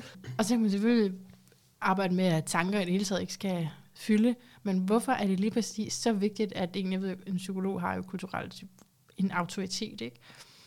Og, og, men, mm. og også, at jeg forventer, måske, jeg tillægger hende nogle egenskaber, hun Mm. muligvis ikke har. Ja. altså, som om okay. hun kan rigtig se, hvad der foregår, ikke? Mm. Mm. Og så bliver jeg bange for, at hun har ret, når hun, når hun siger øh, nogle hårde ting til mig. ja. Mm, men at, ja, det, det er lidt interessant. Hvorfor skal det fylde så meget, hendes øh, blik på mig? Mm, Fordi at det jo også, øh, at, at du nok også har oplevet tidligere at blive, blive ligesom alle os andre i, i forskellige øh, tider, at, at blive sat i en forkert kasse. Ja. Ja. Så hvis hun lige pludselig sidder og har svaret om, at nu kan jeg plante dig i den her forkerte kasse, Ja. ja, så sidder hun i rigtig kassen, og, Og så går egoet jo også ind over der. Øhm, og, så, og så vil jeg også lige, altså, ja, personligt har jeg det en lille smule svært med psykologi i det hele taget. Jeg er selv Okay. uddannet i det. ja, for det Øhm, ligger faktisk også til skorpionen. Altså, det er dybdepsykologien. Ja, og shamanismen, men men det- jeg mener, jeg mener sådan rent terapeutisk, den psykologiske tilgang okay. kan jeg have lidt Ja. ja. med, fordi det, og, og Det det, er meget kognitiv. det er meget kognitivt, og det er også meget øh, systematisk, så nu snakker vi og snakker ind Mm. til problemet, og efter ofte mange sessioner, så kommer vi ind til en, en kerne, og så kan vi øh, mærke og bearbejde, og måske endda retraumatisere, og så kan vi snakke os ud af den øh, proces igen. Hvad er du selv uddannet i? Øh, øh, øh, seksologi, hvor der har været en stor del af psykologi indover i blandt Ja. andet, Ja. Og psykoterapi og sådan nogle ting. Øhm, Ja. og, og, og det er ikke særlig meget for psykologiens, psykologiens verden, jeg bruger i mit virke. Øh, og, og, og det er ikke, fordi jeg skal sidde og negligere det, fordi for mange virker det jo også, og det er super godt, og det er jo lidt, som, lidt det samme, vi gør, men, men, men jeg oplever, at der er en større effekt på at tage helheden med, som i, hvad mærker du? Hvad er følelserne, og hvad er det psykiske, og hvad er det fysiske som en helhed? For det hele hænger jo sammen. Øhm, og, og der har jeg oplevet, at man kan... Altså, jeg har faktisk ikke oplevet noget, der er tilnærmelsesvis, tilnærmelsesvis lige så effektivt at arbejde med øh, sådan i forhold til personlig udvikling, som det her med at, at tage helheden med. Det her med at mærke ind i, hvad er det, egentlig, der foregår bag om der, hvor du lyver for dig selv, eller ikke tør at kigge, og, og hvordan er det egentlig, prøv at tage dig med derom bag, hvad mærker du der? Og så simpelthen guide intuitivt og med nogle energiværktøjer ud af det, så kan man faktisk komme et traume til livs på et, et meget kort øjeblik. Og det har jeg oplevet rigtig, rigtig mange gange. Men der er ikke noget galt i at gå øh, den her vej med psykologi og så videre. Nogle gange har vi også bare brug for nogle ører, der bare lytter. Øh, for det har faktisk rigtig meget brug for, det her med at blive hørt. Det er noget af det fineste, vi kan give til hinanden. Så på den måde er der jo virkelig også et behov for psykologer. Og mange af dem er jo også vanvittigt dygtige. Jeg tror også, at rigtig mange af dem faktisk sanser og mærker ind i ting. Måske er de klar over det, måske er de ikke. Og det er bare min overbevisning, at jo mere man ligesom accepterer det her med at sanse og mærke ind i, hvad der foregår, jamen, jo mere vil man kunne møde et menneske. Så der er der også et, et eksempel på, hvordan det vil, ja. vi ville udvikle os, hvis vi fusionerede de to verden med det psykologiske og det sanselige spirituelle for eksempel. Ligesom med, med det sygehusvæsenet og spirituelle osv. Altså det her med at lære hinanden at tage det bedste for to verdener. Um, men det vigtigste i, i, i forhold til dig og, og, og din psykolog, så er det jo også, udover det trigger, det skal jo også, også resonere. Det skal ja. resonere ind i dig, men, den energi, du er. Men kan du huske, at jeg sagde, var typen, som ikke helt ved, skal jeg mm. gå til højre til venstre? Det er en grundproblematik for mig, efter jeg har forladt en religion. Hvad er rigtigt og hvad er forkert? Mm, det kan jeg godt forstå. Så når hun siger det der, så jeg kan godt se rent terapeutisk. Øhm, jeg har lige startet på en terapeut, så jeg kan godt se, okay, hun følger ikke det der. Hun ja. følger ikke det der, jeg har lært. Men er der noget om det, hun siger, som er rigtigt? Fordi jeg vil gerne mm. finde mine skygger. Og måske trigger det mig på grund af mine skygger. Men jeg føler mig også virkelig ikke mødt. Ikke? Men det traume, du så åbenlyst har været igennem i form af at blive nærmest lidt indoktrineret i, i noget? Nej, 100% indoktrineret. Okay, fair ja, ja, ja. nu var jeg lidt forsigtig. Ja, nej, det skal men, okay. du være. men, men, men det traume gør jo netop også, at du vil have et behov for at kontrollere alting omkring dig. Mm. Fordi vi har en, en, en illusion om, at når vi kan kontrollere tingene, så kan vi skåne os selv for at føle sådan og sådan og sådan. Men det er en illusion, og vi har ikke den her kontrol, men behovet for det, som ligger faktisk meget i en feminin energi. Det er også ofte kvinder, der sådan er meget har brug for at kontrollere ting. Fordi der ligger den her bagved, bagvedliggende forståelse eller overbevisning af, at så kan vi, så kan vi skåne os selv for følelserne. Sådan, sådan. Så der, det er, når vi, der er ting, vi ikke har lyst til at føle. Og, det er, når, og der er ting, vi ikke har lyst til at føle, så er der nogle sider i os selv, vi, øh, vi ikke har fået, fået kigget helt hjertet på. Og det er det der med at tage det autentiske med og tage hele ens følelsesregister med, og hvad man går igennem. Og vi er jo ikke, jeg tror, vi har en tendens til at identificere os med, hvad vi føler, og måske endda også, hvad vi tænker i min overbevisning, så er vi hverken vores tanker eller vores følelser, det er bare energier, der flyver igennem.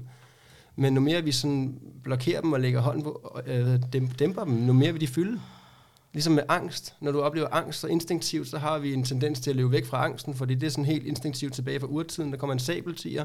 Angst, så flygter vi, så løber vi, og så får den endnu mere power. Men hvis vi nu sådan, øh, ikke lige med en sabeltiger, men sådan i metaforen, hvis vi stopper op, trækker vejret og konfronterer den her angst, den her som bare en energi, så puff, den mister simpelthen sin power. Og ofte vil man også opdage, at det er angsten for angsten, man faktisk er bange for. Det er altså det velkendte. Og det leder mig lidt over til det her med, at vi har en tendens til altid at høre, også inden for det terapeutiske, at vi er jo bange for det ukendte. Bange for alt det, vi ikke ved, hvad er. Og det er faktisk ikke engang bullshit. Fordi hvis vi var bange for alt det ukendte, så var vi bange for alt, når vi blev født. Det er vi ikke. Vi er så nysgerrige på alt, når vi er født. Men, men vi bliver så programmeret med frygt, og det er også igennem altså både fjernsyn og andres frygter, vi adopterer og så videre, at, at vi får en bagvedliggende underbevidst øh, overbevisning om, hvad der ligger i det ukendte. Så det er faktisk det, der, det vi tror underbevidst, der ligger i det ukendte, som vi er bange for. Og det er ret interessant. Men ikke rent faktisk ukendte. Men ikke, ikke det ukendte i sig selv. Af natur er vi nysgerrige på det. Når jeg lige siddet de her faser op og snakket om frygt, er der noget, du kan genkende i det? Altså har du haft sådan en fase, hvor du selv har mødt frygten? Øh, ja, jeg altså frygter noget, jeg arbejder rigtig meget med i mit virke som spirituel øh, guide, og også i mit eget liv. Øh, men, men det er jo så også der, hvor jeg netop har lært, lært på egen, egen krop og sjæl, at, at hvis jeg stopper op og konfronterer frygten, puh, så forsvinder den. Okay. Så jeg er faktisk med tiden blevet ret frygtløs, og det kan også gå for meget over i den anden boldgade, fordi Lidt. frygt kan også være en hjælper, det kan være en gave. Ja. Vi har jo kun frygt og kærlighed at arbejde med hernede på jorden. Jeg har skrevet her, så skal man give slip på noget frygt og beholde den frygt, der beskytter en. Det er simpelthen en del af den der hmm. men, men, men, men ikke kun, i min, overbe, ikke, min overbevisning, ikke kun beskytter en, også den frygt, der sætter livet i relief. Ja. Ja. Ja. Hmm. Den skal bare ikke tage over. Den skal ikke kontrollere os. Vi må gerne anerkende, at den er der. livet relief, som i, jeg ved, jeg skal dø, og altså det? Ja, men også, altså, Mhm. altså, man værdsætter bare, at man er sund og rask og ligger Ja. på en sommerdag med nogle gode Ja. venner meget mere, hvis man Ja. har ligget og været helt syg og været ved at dø og haft smerter. Jeg ved ikke, altså, Ja. så, så, så mørket Yes. skaber lyset og omvendt. Det, det Ja. kan ikke stå alene. Mm-hmm. Så, så selvfølgelig vil der være frygt, og når der er, hvor der er kærlighed, er der frygt. Mhm. Det hænger sammen. Yin og Yang-universet har begge sider. Så når, når vi mærker en sorg, så tænker vi, jamen, det er jo ikke kærlighed. Men det er det jo lige så meget, som den opløftende del af kærligheden er. Det er bare den anden side af det. Mm. Så skal vi også tage med. Det skal vi også være klar på at tage med, når vi går ind i en relation. Så hvad med i en relation, skal lige? At kærligheden har to sider. Ja, ja, ja, ja. Så man ikke forventer alt bare godt. Og der er ikke kun, altså med kærlighed kommer frygt og sorg. Mm. Det er også en del af kærligheden. Mm. Og en anden side af mønten. Til skorpionen ligger også seksualiteten. Det har jeg slet ikke talt om. Men øh, jeg Jeg, altså, jeg har jeg også nogle vanvittige øh, livserfaringer omkring. Jeg er jo så også uddannet seksolog, Ja, ja, det jeg- lå lidt til højre benet, men det ligger simpelthen til skorpionen, siger du? ja, Ja. øh, jeg gad godt at, at spørge dig til, hvad det har lært dig. Øh, hvad har det lært dig at forvalte bedre? Eller sådan, hvad har det lært dig sådan, i forhold til livsmestring at blive seksolog, også oven i dit øh, klaverende arbejde? Altså at være seksolog er en ubeskyttet titel. Jeg tog en ret intens uddannelse, men det er stadig en ubeskyttet titel. Også ligesom det er at være klaverant og healer og så videre stadigvæk. Øhm, så jeg arbejder med seksuel, seksu, seksologi og seksualitet øh, altid i den de 17-18 år, jeg har arbejdet med det, med det spirituelle. Fordi det er jo en del af, af livet, det er, at vi er seksuelle væsener. Og den seksuelle energi er også den, vi bruger, når vi er, når vi er kreative, når vi kan mærke livet, vores livsglæde. Det ligger også alt sammen der. Vores passioner ligger i seksualiteten, men vi har rigtig meget skam omkring det. Øh, Så det er også en af mine hjertesager at normalisere det seksuelle, den seksuelle energi, for den er ligesom også blevet stigmatiseret. Øh, Og jeg har også selv været igennem seksuel overgreb, så, Okay. som, som barn af en, en, en ældre. Jeg har været et par år, jeg har været gennem 8, 9, 10 år, tror jeg. Han var en 3-4 år ældre. Øhm, og det har også givet mig nogle traumer. Det har også gjort, Klart. at, øh, at jeg har været vidt omkring i min seksualitet, fordi jeg, jeg skulle virkelig lære nogle ting der. Mm. Øhm, og også den her forståelse af skam. Og det her med, den her med skam, det er også det er en lidt en hjertesag at snakke ind i, fordi når vi føler, at vi har gjort noget forkert, så føler vi os skyldige. Det kan vi gøre noget ved, det er hårdt af. Men når vi føler, at, at vi, øh, vi skal skamme os, så føler vi, at vi er forkert. Ja. Og det er et traume, det er en, en fragmentering af hjernen. Vi kan ikke rumme det, fordi vi kan ikke gøre noget ved det. Så kan vi dulme, så kan vi flygte. Så kan vi bare grave den følelse af at være forkert ned. Og så vokser den skam. Og så har vi altså begrænsninger på vores liv. Vi har jo alle sammen de her usynlige linjer inde i vores hoveder om, hvad, hvad man må og hvad man ikke må, men det er Mm. faktisk et fængsel. Og mange af de her linjer og grænser for, hvad man må og sige, og hvad man må gøre, og hvad man bla bla bla, det er jo noget, der er sat udefra af normen. Vi kan se i film, hvad man må, vores forældre sagde det, og så videre. Så hvis man nu bevidst går ind og kigger på de her rammer, de her linjer, man har inde i hovedet, og rykker dem lidt ud i forhold til sin mavefornemmelse. At, hvad synes jeg egentlig? Synes jeg, det er okay, det her? Synes jeg er forkert i min seksualitet her? Det synes jeg er rigtig spændende at tage med. Ja. Fordi nu mere plads, man kan skabe til sin egen seksualitet inde i sig selv, og bare skam i det hele taget, ikke? Og, og få forløst den, jo mere frihed vil man også opleve. Og så vil jeg lige sætte kort ord på, at, at der er rigtig mange, der oplever et seksuelt overgreb. Og for nogen kan det være en voldsom oplevelse, for andre, for andre kan det også bare, i går så en bare være, at, at far han vaskede dig lidt grundigt, eller var et år mellem benene, fordi mm. han var Mm. nysgerrig på det. Der er ikke noget seksuelt i det. Mm. Men du mærkede en grænse, der blev overtrådt som Ja. etårig. Mm. Det er også et seksuelt overgreb. Right. Så der er rigtig, rigtig mange. Øh, øh, jeg tror, det er omkring 20 procent eller sådan et eller andet, der er ligesom stået frem. Jeg mener det, og så er det 10 procent, jeg kan ikke huske det, der er stået frem og er blevet overgrebet seksuelt, men det, så er der jo også alle de mørketal oven i alle dem, der ikke står frem og så videre. Og, og det er jo et traume, hvor hjernen lukker ned, fordi den ikke kan rumme det, den kan ikke forstå det. Den, Ja, så spørgsmålet er, om man overhovedet kan huske det. ja, for så kommer det jo netop, netop ofte først, øh, begynder det at komme tilbage til bevidstheden i midt-slut 30'erne.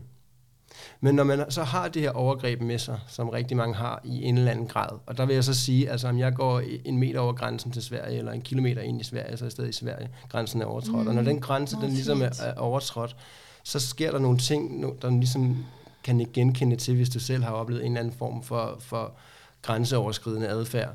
Og, og det er, øh, at man har et enormt behov for pleasing. Mm. Please alle andre. Sæt sig selv til sidst, og alle andre først.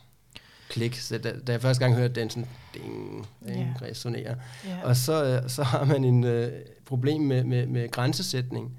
Når, når grænserne er blevet trådt ned udefra, så kan man gå ind og ud af dem. Rent seksuelt er der ikke noget, jeg ikke kan gøre. Men det tog mig mange år at finde ud af, øh, hvad der føles rigtigt, og hvad der ikke føles rigtigt. Mm. Og så er der den her periodevise eller kontinuerlige øh, forvirring omkring seksualitet.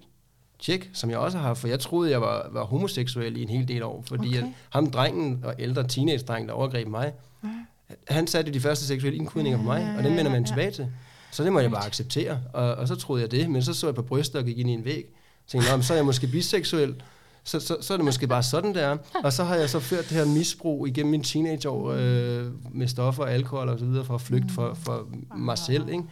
Og så gik det op for mig, at når jeg så havde været sammen med en eller anden fyr, så havde jeg altid været på stoffer eller været fuld, og jeg aldrig, aldrig kunne mærke mig selv. Så da jeg ligesom blev bevidst om det, øh, jeg kan ikke huske helt hvornår, men det måske været omkring 20 eller sådan noget, der gik jeg ud, og så fandt jeg en super sød fyr, helt ædru, mm. og tog ham med hjem og tænkte, nu vil jeg prøve at mærke mig selv. Hvor er min seksualitet i det her? Og vi nåede engang en gang med noget, hvor jeg er sådan, wow, det, det er slet ikke noget, det er, altså, det er slet ikke noget, jeg kan det her. Jeg er slet ikke til det overhovedet, for det var bare et, et, et traume, jeg ligesom havde fortsat, og han var super sød, altså det er helt okay. Og så måtte jeg ligesom erkende, okay, jamen, uh, straight as an arrow, fair nok. Men, men, men, men det traume mm. fra dengang, det har ligesom skabt noget usikkerhed og noget, noget forvirring omkring min seksualitet. Og den, den sidste fire tigger, der er, når man har oplevet det overgreb, det er, at man kan have problemer med substanser som stoffer og alkohol. Og det kan være, at man ikke kan lade være med at tage dem, øh, men det kan også være, at når man så tager dem, at man ikke kan styre det, man ikke kan stoppe igen, før man har kørt, helt, kørt sig selv helt over. Og det er ikke nødvendigvis, det kan også gå over i, øh, i arbejde eller sport eller et eller andet for at distrahere ja, sig selv. Ja, ja. Så de tigger lidt igen. Og også hvis overgrebet ikke er seksuelt, er, lidt, er det lidt de samme ting. Der er det bare, i stedet for øh, forvirring omkring seksualitet, så vil man opleve en forvirring omkring identitet. Aha, ja, ja.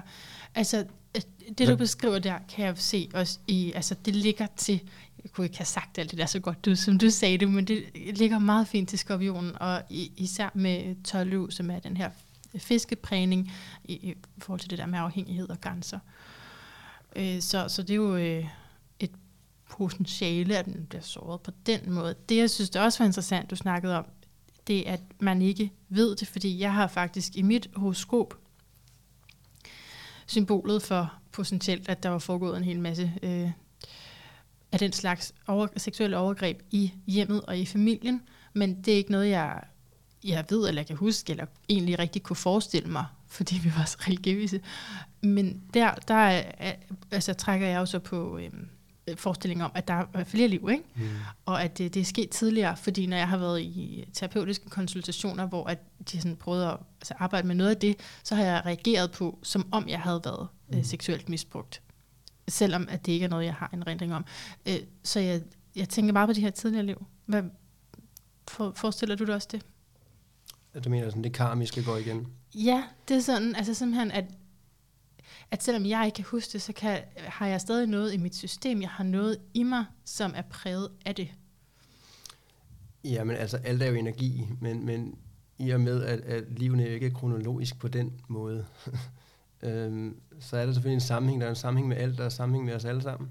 Øhm, Ja, det, jeg skal lige forstå det der med, at det ikke er kronologisk billede. Men jeg forstår godt, at, at, det, altså, det, altså, man hopper lidt rundt igennem mm. tiden, men, men det, jeg har ikke sådan tænkt over, at jeg næste gang kunne inkarnere til 1200-tallet, eller hvad du sagde. nej, nej det, men altså, men, men selvfølgelig kan man det. Øhm, selvfølgelig kan man det. Fordi, ja, ellers, ja, siger jeg så. Selvfølgelig kan man det. Øh, men den oplever jeg også, at folk støder lidt på, når jeg siger det.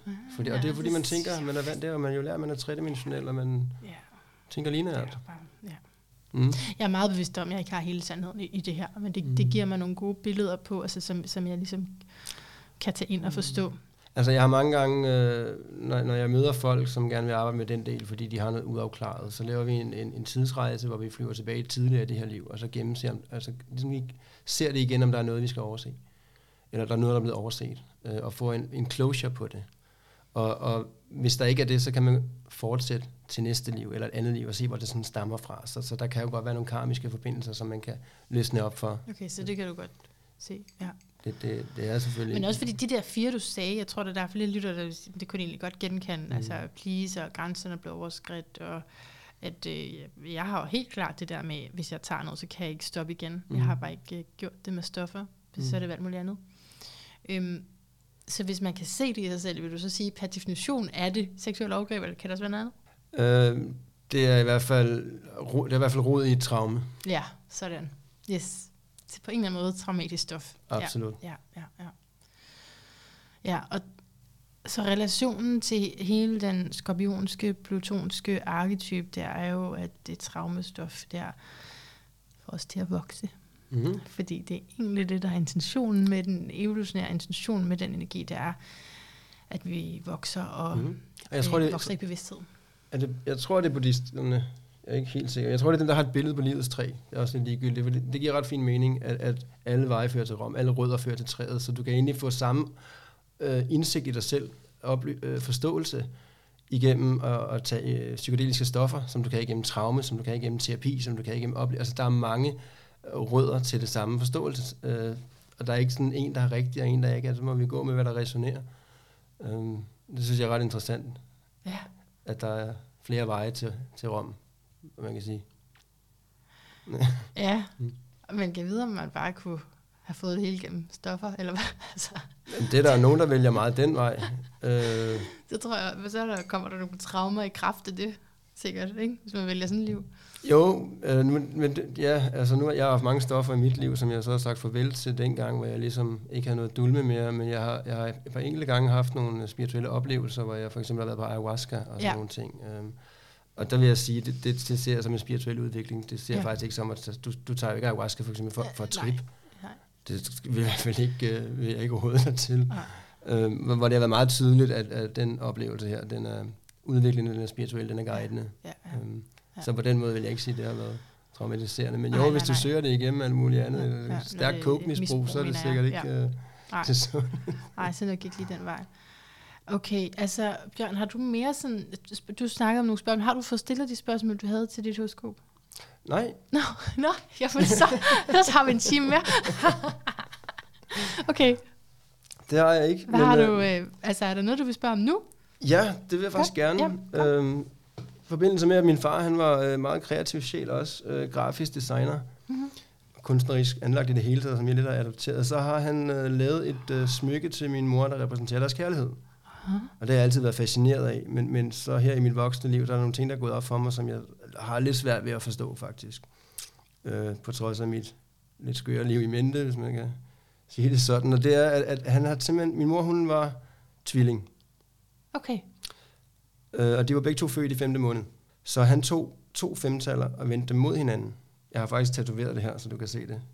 Så det er sådan oh, to, du har sådan en tatovering på benet. det er sådan to femtaller mod hinanden, så de danner ligesom et hjerte.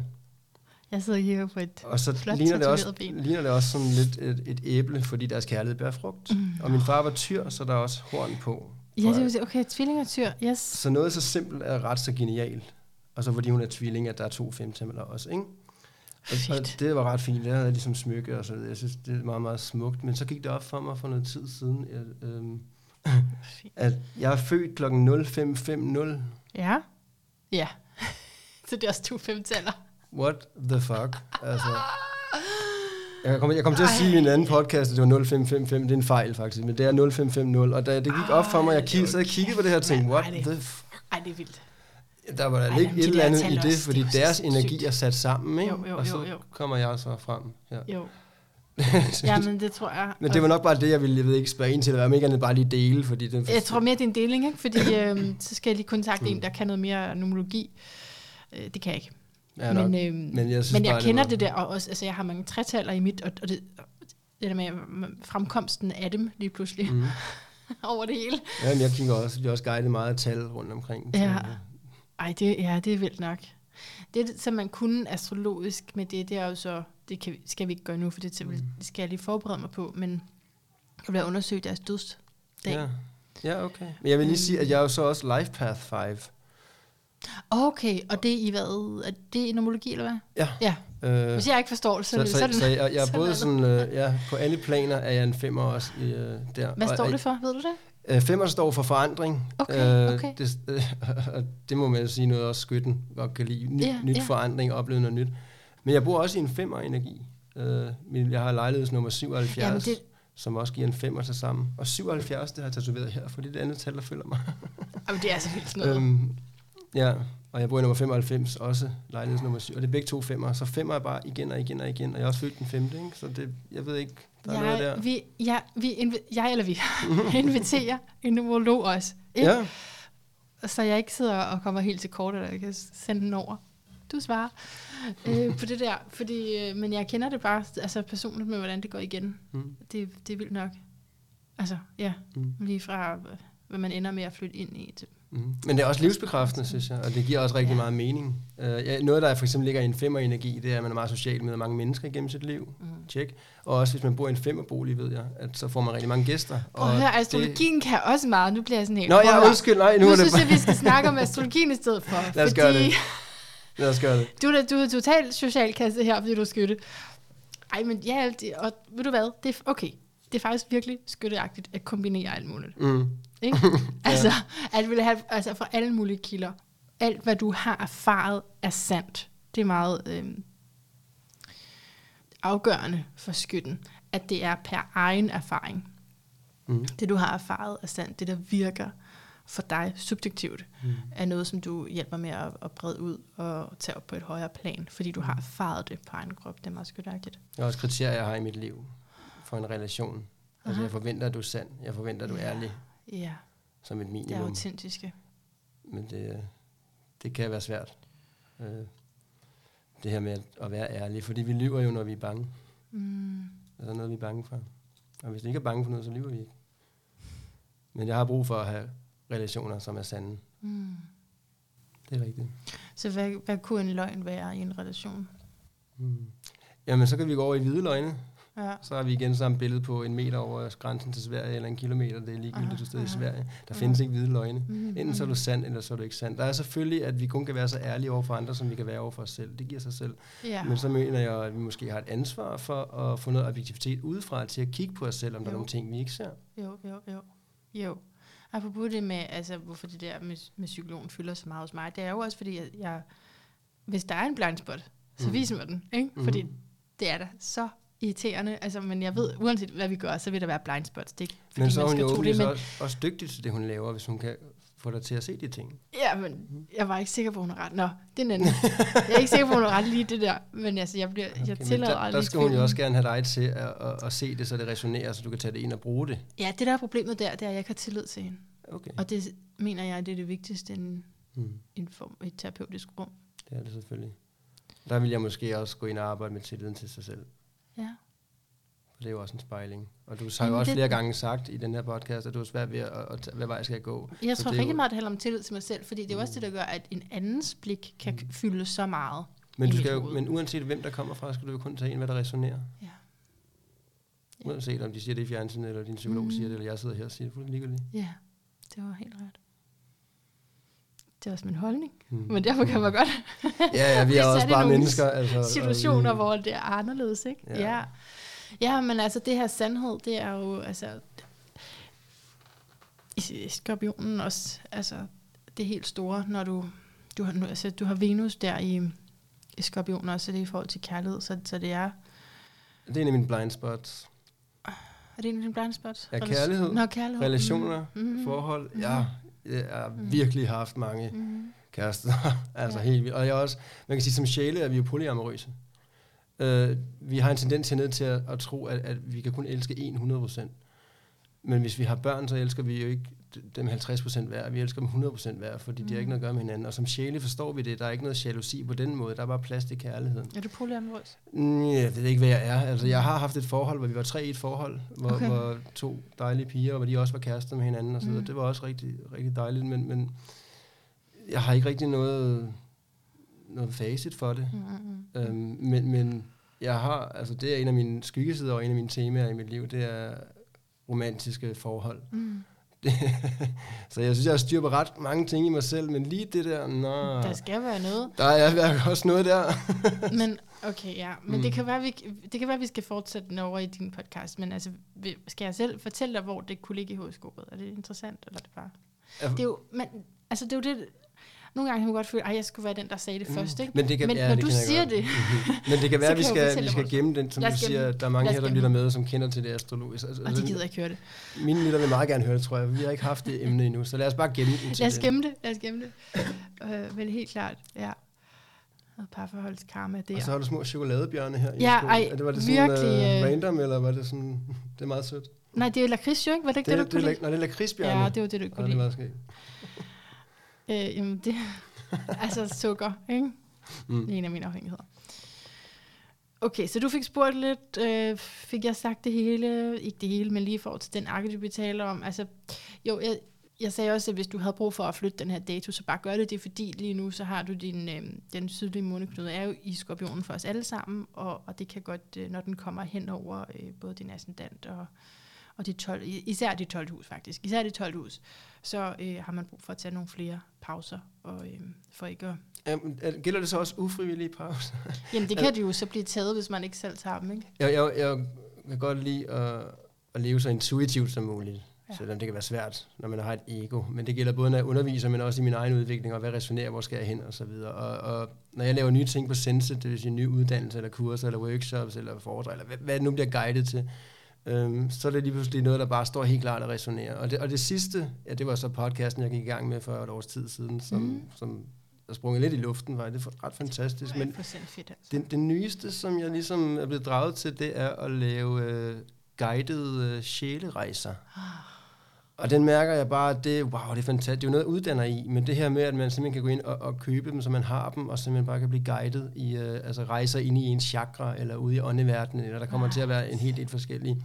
Men det sad jeg så og lavede her i går aftes kl. 11, og var helt ind i det, og virkelig bare finpudset og indspillet og lavede det, og Wow. Og så, så vælter min ekskæreste en mega fuld, altså fra en Alanis koncert, og bare rrr, vælter rundt, og jeg skal lige pludselig skal jeg babysit hende, og oh, sørge for, at hun får kastet op og får vand. Og, altså, så jeg, jeg fik ikke færdiggjort den i går. Det er sådan halvt Nå. igennem. Så, åh, jeg ville virkelig gerne have den. Øh, men, ja. øh, jeg kan men, godt se en ufrivillig pause, det ja. kan jeg godt se. Der er mange, du skal tage dig ikke 12 hus, det der, ja, altså at tage sig af nogen, og selv have brug for pause, og ja. ja. Ja, det tror jeg bare, det handler om at finde noget, en færre fordeling der. Men det er jo også polaritet. Nu, nu snakker vi to lige om det på altanen, det er de andre selvfølgelig ikke hørt med på, men jeg har meget den polaritet. Altså, jeg har meget ansvar, når jeg uddanner folk øh, igennem forskellige uddannelser. Min længste uddannelse var tre år. Jeg tror i øjeblikket, jeg har et par 30 elever eller sådan noget, som jeg selvfølgelig også har ansvar for deres proces. Og når jeg så kommer hjem fra det, udover at de selvfølgelig kan ringe i tid og utid, hvis de lige pludselig knækker, men når jeg ligesom kommer hjem fra det og har haft en hel weekend med undervisning og uh, har været fantastisk, men det har også været hårdt. Ja. Så jeg har brug for en kontrast, jeg har brug for at gå over i den anden, og så kan jeg måske gå ud og drikke nogle øl på en bodega, eller med en graffiti, eller være lidt drengerøv, eller det der har jeg rigtig meget brug for, den der ja. kontrast. Det, ja. det, det, er ret meget vigtigt for mig. Det er jo også ofte de konstellationer, hvor folk spørger, hvad laver du? Ja. Og så sidder man der med en kasket på, og en cigaret i hånden på en bodega, og jeg er sådan lidt halvfuld, og siger, jeg er, åh, det er også dumt. Jeg, jeg uddanner øh, klaverjant. så, så det er virkelig, i den konstellation, så, så er det også bare... Øh, Disclaimer du lige mm, selv først og siger, det er også nej, dumt, jeg kan, jeg, kan, det er også bare dumt, at det er i de settings, oh, hvor det ja, ofte ja, ja. bliver nysgerrig spurgt ind til. Ikke? Jo, jo, jo. Øh, og, og, det kan jeg godt synes er meget, meget skægt, faktisk. Jeg kan godt se ja, det, når du kigger på mig udefra nu, at det er nok det sidste, du tænker, øh, og ja. det er også okay. Men så. Ja, ej, det synes jeg også, det er meget befriende, at du også har den fortælling med, jeg kender det godt, kender det fra Altså jeg har løveascendant, og der, øh, der ligger mange ting. Det er en af tingene også øh, godt kan være lidt sjov, ikke? Mm. Og, og ikke være så selvhøjtidlig. Mm. Jeg synes også, det er sjovt, hvis folk griner af mig. øh, men, men så hvis, når jeg først har ligesom lavet det image af, at øh, jeg er sådan den sjove, så er det lidt problematisk, at jeg så snakker om astrologi, fordi så ja. bliver hele det jo også bare gjort ja, til sådan en ja, ja, weirdo, ikke? Præcis. Altså som om, altså det, ja. Så det kender jeg godt. Mm-hmm. Men altså, vi indeholder jo meget, ikke? You can be both. Det kan vi jo. Ja. Det kan vi jo godt. Nå, Jamen, jeg tænker, vi skal til at have en afrunding. Ja, for det, nu. det er nok det er nok det er den vej, det går, det ikke? Det er den vej, det går. går. Vi har Mega her et par timer. Det er hurtigt. Ja. Så det, jeg plejer at runde af med, er først lige, om du gider trække kort, og så skal jeg høre din lyd af et bedre liv. Så vi er jo ikke sådan helt færdige. Ja. Næsten færdige. Jeg har lyttet lidt for de kort, der ligger her. Ja. Er det så englekort til kort, hvad er vi ude i? Astrologiske. Astrologiske kort, okay. Englekort, ja. Okay. Jeg, har, jeg, har, jeg har fundet mig selv på et englekort. Hvad? Det er helt skørt. Ej, du ligner Jesus lidt. Er det? Nej, nej, nej, det gør jeg dog ikke. Øh, jeg har altid haft modstand på religion, faktisk, fordi at en af mine sjælsmissioner er at vise folk en anden vej en religion. Men, men, men, men jeg har så for, for en del år, jeg har faktisk for en del år siden mødt Jesus.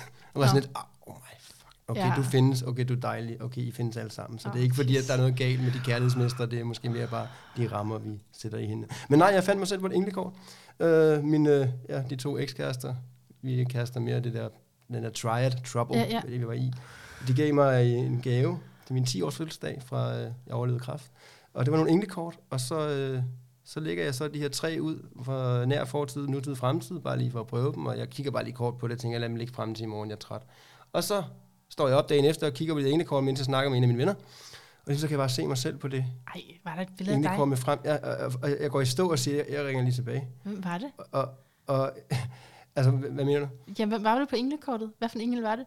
Jamen, nej, men det var ikke, det var uh, The Map Maker of Destiny, Destiny som, og så var der nogle underkategorier, som indikerer meget af det, jeg laver, men det var mig på billedet, og, og jeg ringer til sådan, min ekskæreste på, på videodial og siger, prøv lige at se, jeg trykker det her kan kort, og hun siger, ja, jamen det betyder det her, det betyder, og jeg er sådan, nej, prøv, prøv at kigge på kortet, og så gør hun sådan med hånden op til munden, sådan, og så er hun ved at kaste op, for hun kan ikke rumme det, hun kan ikke forstå det, for det, det, det, det ligner ikke dig, det er dig. Altså, ja, jeg ved heller ikke, hvad fuck der sker med det. Og jeg, min egen søster, tror, tror, jeg tror stadig, hun tror i dag, at det er noget, jeg har photoshoppet. Der er mange, der tror, jeg har photoshoppet. Hvor er det billede henne? Hvor, har du Min- ramt, sat det op og indrammet det? Nej, jeg har det hjemme i mit, mit dæk, og der var faktisk en af mine tidligere elever, som havde kontaktet hende, der havde lavet det, og hun havde så malet det i LA for øh, 10-11 år Men siden. så kan du bare se, kan du bare se, at vi er ikke alle sammen følt sådan der, som du er. Nej, det kan man så godt, men der, er Der så er noget der, særligt. der var nogle elever, der sagde, de okay, altså. Ja, det var, Det, var, bare lige for det synes jeg, med, det så gav mig bevis på mine antagelser. Det kan vi godt lide. Nu håber jeg ikke, at jeg finder flere af mig på de her. Fordi, Ej, det tror jeg ikke, så har du sådan hale og sådan noget også. Det er dyre. Nå, øh, hvad, har du spørgsmål? Det er jo, men det, så lad os tage min, min blind spot, Ja. øh, romantiske sider. Okay, ja. Hvor, hvor er jeg henne med det? det, det øh, ja, hvad er det, jeg skal forstå med det? hvad er det, jeg skal forstå med det? Okay, godt. Så trækker Ja. du. En fra hver bunke. Det ene skulle gerne være tegner. Er det lige meget, om det vender på hovedet, Fuld- eller? Ja, det Okay. spiller jeg ikke med. Og vi har en fisk, det er mig. Ja, Okay. en af de mange fisk. Og en... Uranus. Jamen, øh, begge to nogen, som godt kunne finde på at være lidt poli. Jamen, det er der også til tider. Altså, det er der ikke, fordi der er noget... Fordi det er sådan, vi kan sige, det ligger begge to i den fjerde kvadrant, som handler om noget andet end os selv, noget andet end egoet. Altså, jeg er nået frem til, at jeg skal have Øhm. mere intimitet, i en- uanset om det er mono eller poly, eller hvad det er. Altså, Ja. intimiteten er det, jeg ligesom søger. Kan man. Så vi spørger om, hvor du er henne med det, så trækker vi noget, som alt, altså begge to, ligesom jeg er i den fjerde kvadrat, noget, som er større end os. Altså frihed, ikke? det- Frihed er jo meget for mig.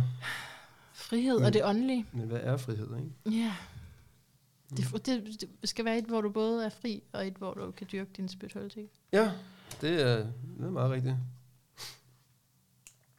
Mm. Ja, vi summer over den. Vi gør Mm. det ikke her. Nu er vi nødt til at runde af. Er det ikke det? Jo, ja, men helt i orden. Lille Helt kort. i orden. Hurtigt svar. Det har for været hele den der super ting. dejligt at være her, mand. Du er dejlig formidler og en nærværende energi. Det skal du have Ej, tak hvor for. er du sød. Ej, hvor er du sød at sige det. Puha. Vil du, hvis, vil du sige, at din lyd er et bedre liv til et minuts musik? Ja. Okay. Eller hvad, hvad, hvad, vil- om jeg vil sige? ja. Nå, og jeg tror, at lytte med. Ja. Eller det det sidste spørgsmål, det er, hvad er din lyd af et bedre liv? Og så får vi Ah. den her en minuts musik, som jeg også uh, chantede lidt til starten. Hvad er min lyd af et bedre liv? Præcis. Er du klar? Det er, Du downloader bare. Vanvittigt stort spørgsmål. Ja. Det er jo det, man kan, hvis man har forberedt sig. Ikke Jamen, jeg- nej, Men nej, det gør du nej, ikke. nej. Det gør du ikke. Har du spurgt mig om det? Jamen, det skriver jeg jo i mailen, det er sidste spørgsmål. Det er også lige meget. Okay, Der- ja, mit lyn... Er du klar? Ja, Du, må, mm. okay, kom musikken kommer her. Værsgo. En lyd af et bedre liv, det er at grine hæmningsløst fra hjertet med alt, hvad du er i kroppen. Så meget, så du giver dig selv lov til at være dit indre barn og bare give slip. Det er min lyd. Er du færdig allerede? Nå, men så siger vi farvel til musikken. tusind, tusind tak. Hold kæft, hvor har det været fedt. Hold kæft, hvor er det fedt. Jeg håber virkelig, at folk de lytter til den her. Ja, det var dejligt Tusind i hvert tak. fald. Tusind tak. Jeg siger også tak. Smukt. Latter. Det er også en skytteting. Det stopper aldrig. Hvad er det, der biber engang Og det er imellem? mit ur, der bipper hver, hver time. Så Nå. nu er det gået tre timer. Hold da op. Ah, okay. Og af hjertet tak til dig, kære lytter. Jeg har ikke rigtig en outro i mig på den måde. Det har jeg jo nogle gange, så snakker jeg jo løs her til sidst. Men øh, jeg tror, vi har sagt det, der skulle siges øh, i den her runde. Så jeg vil bare sige min standardsætning, nemlig indtil vi høres ved igen. Og det håber jeg virkelig, vi gør snart.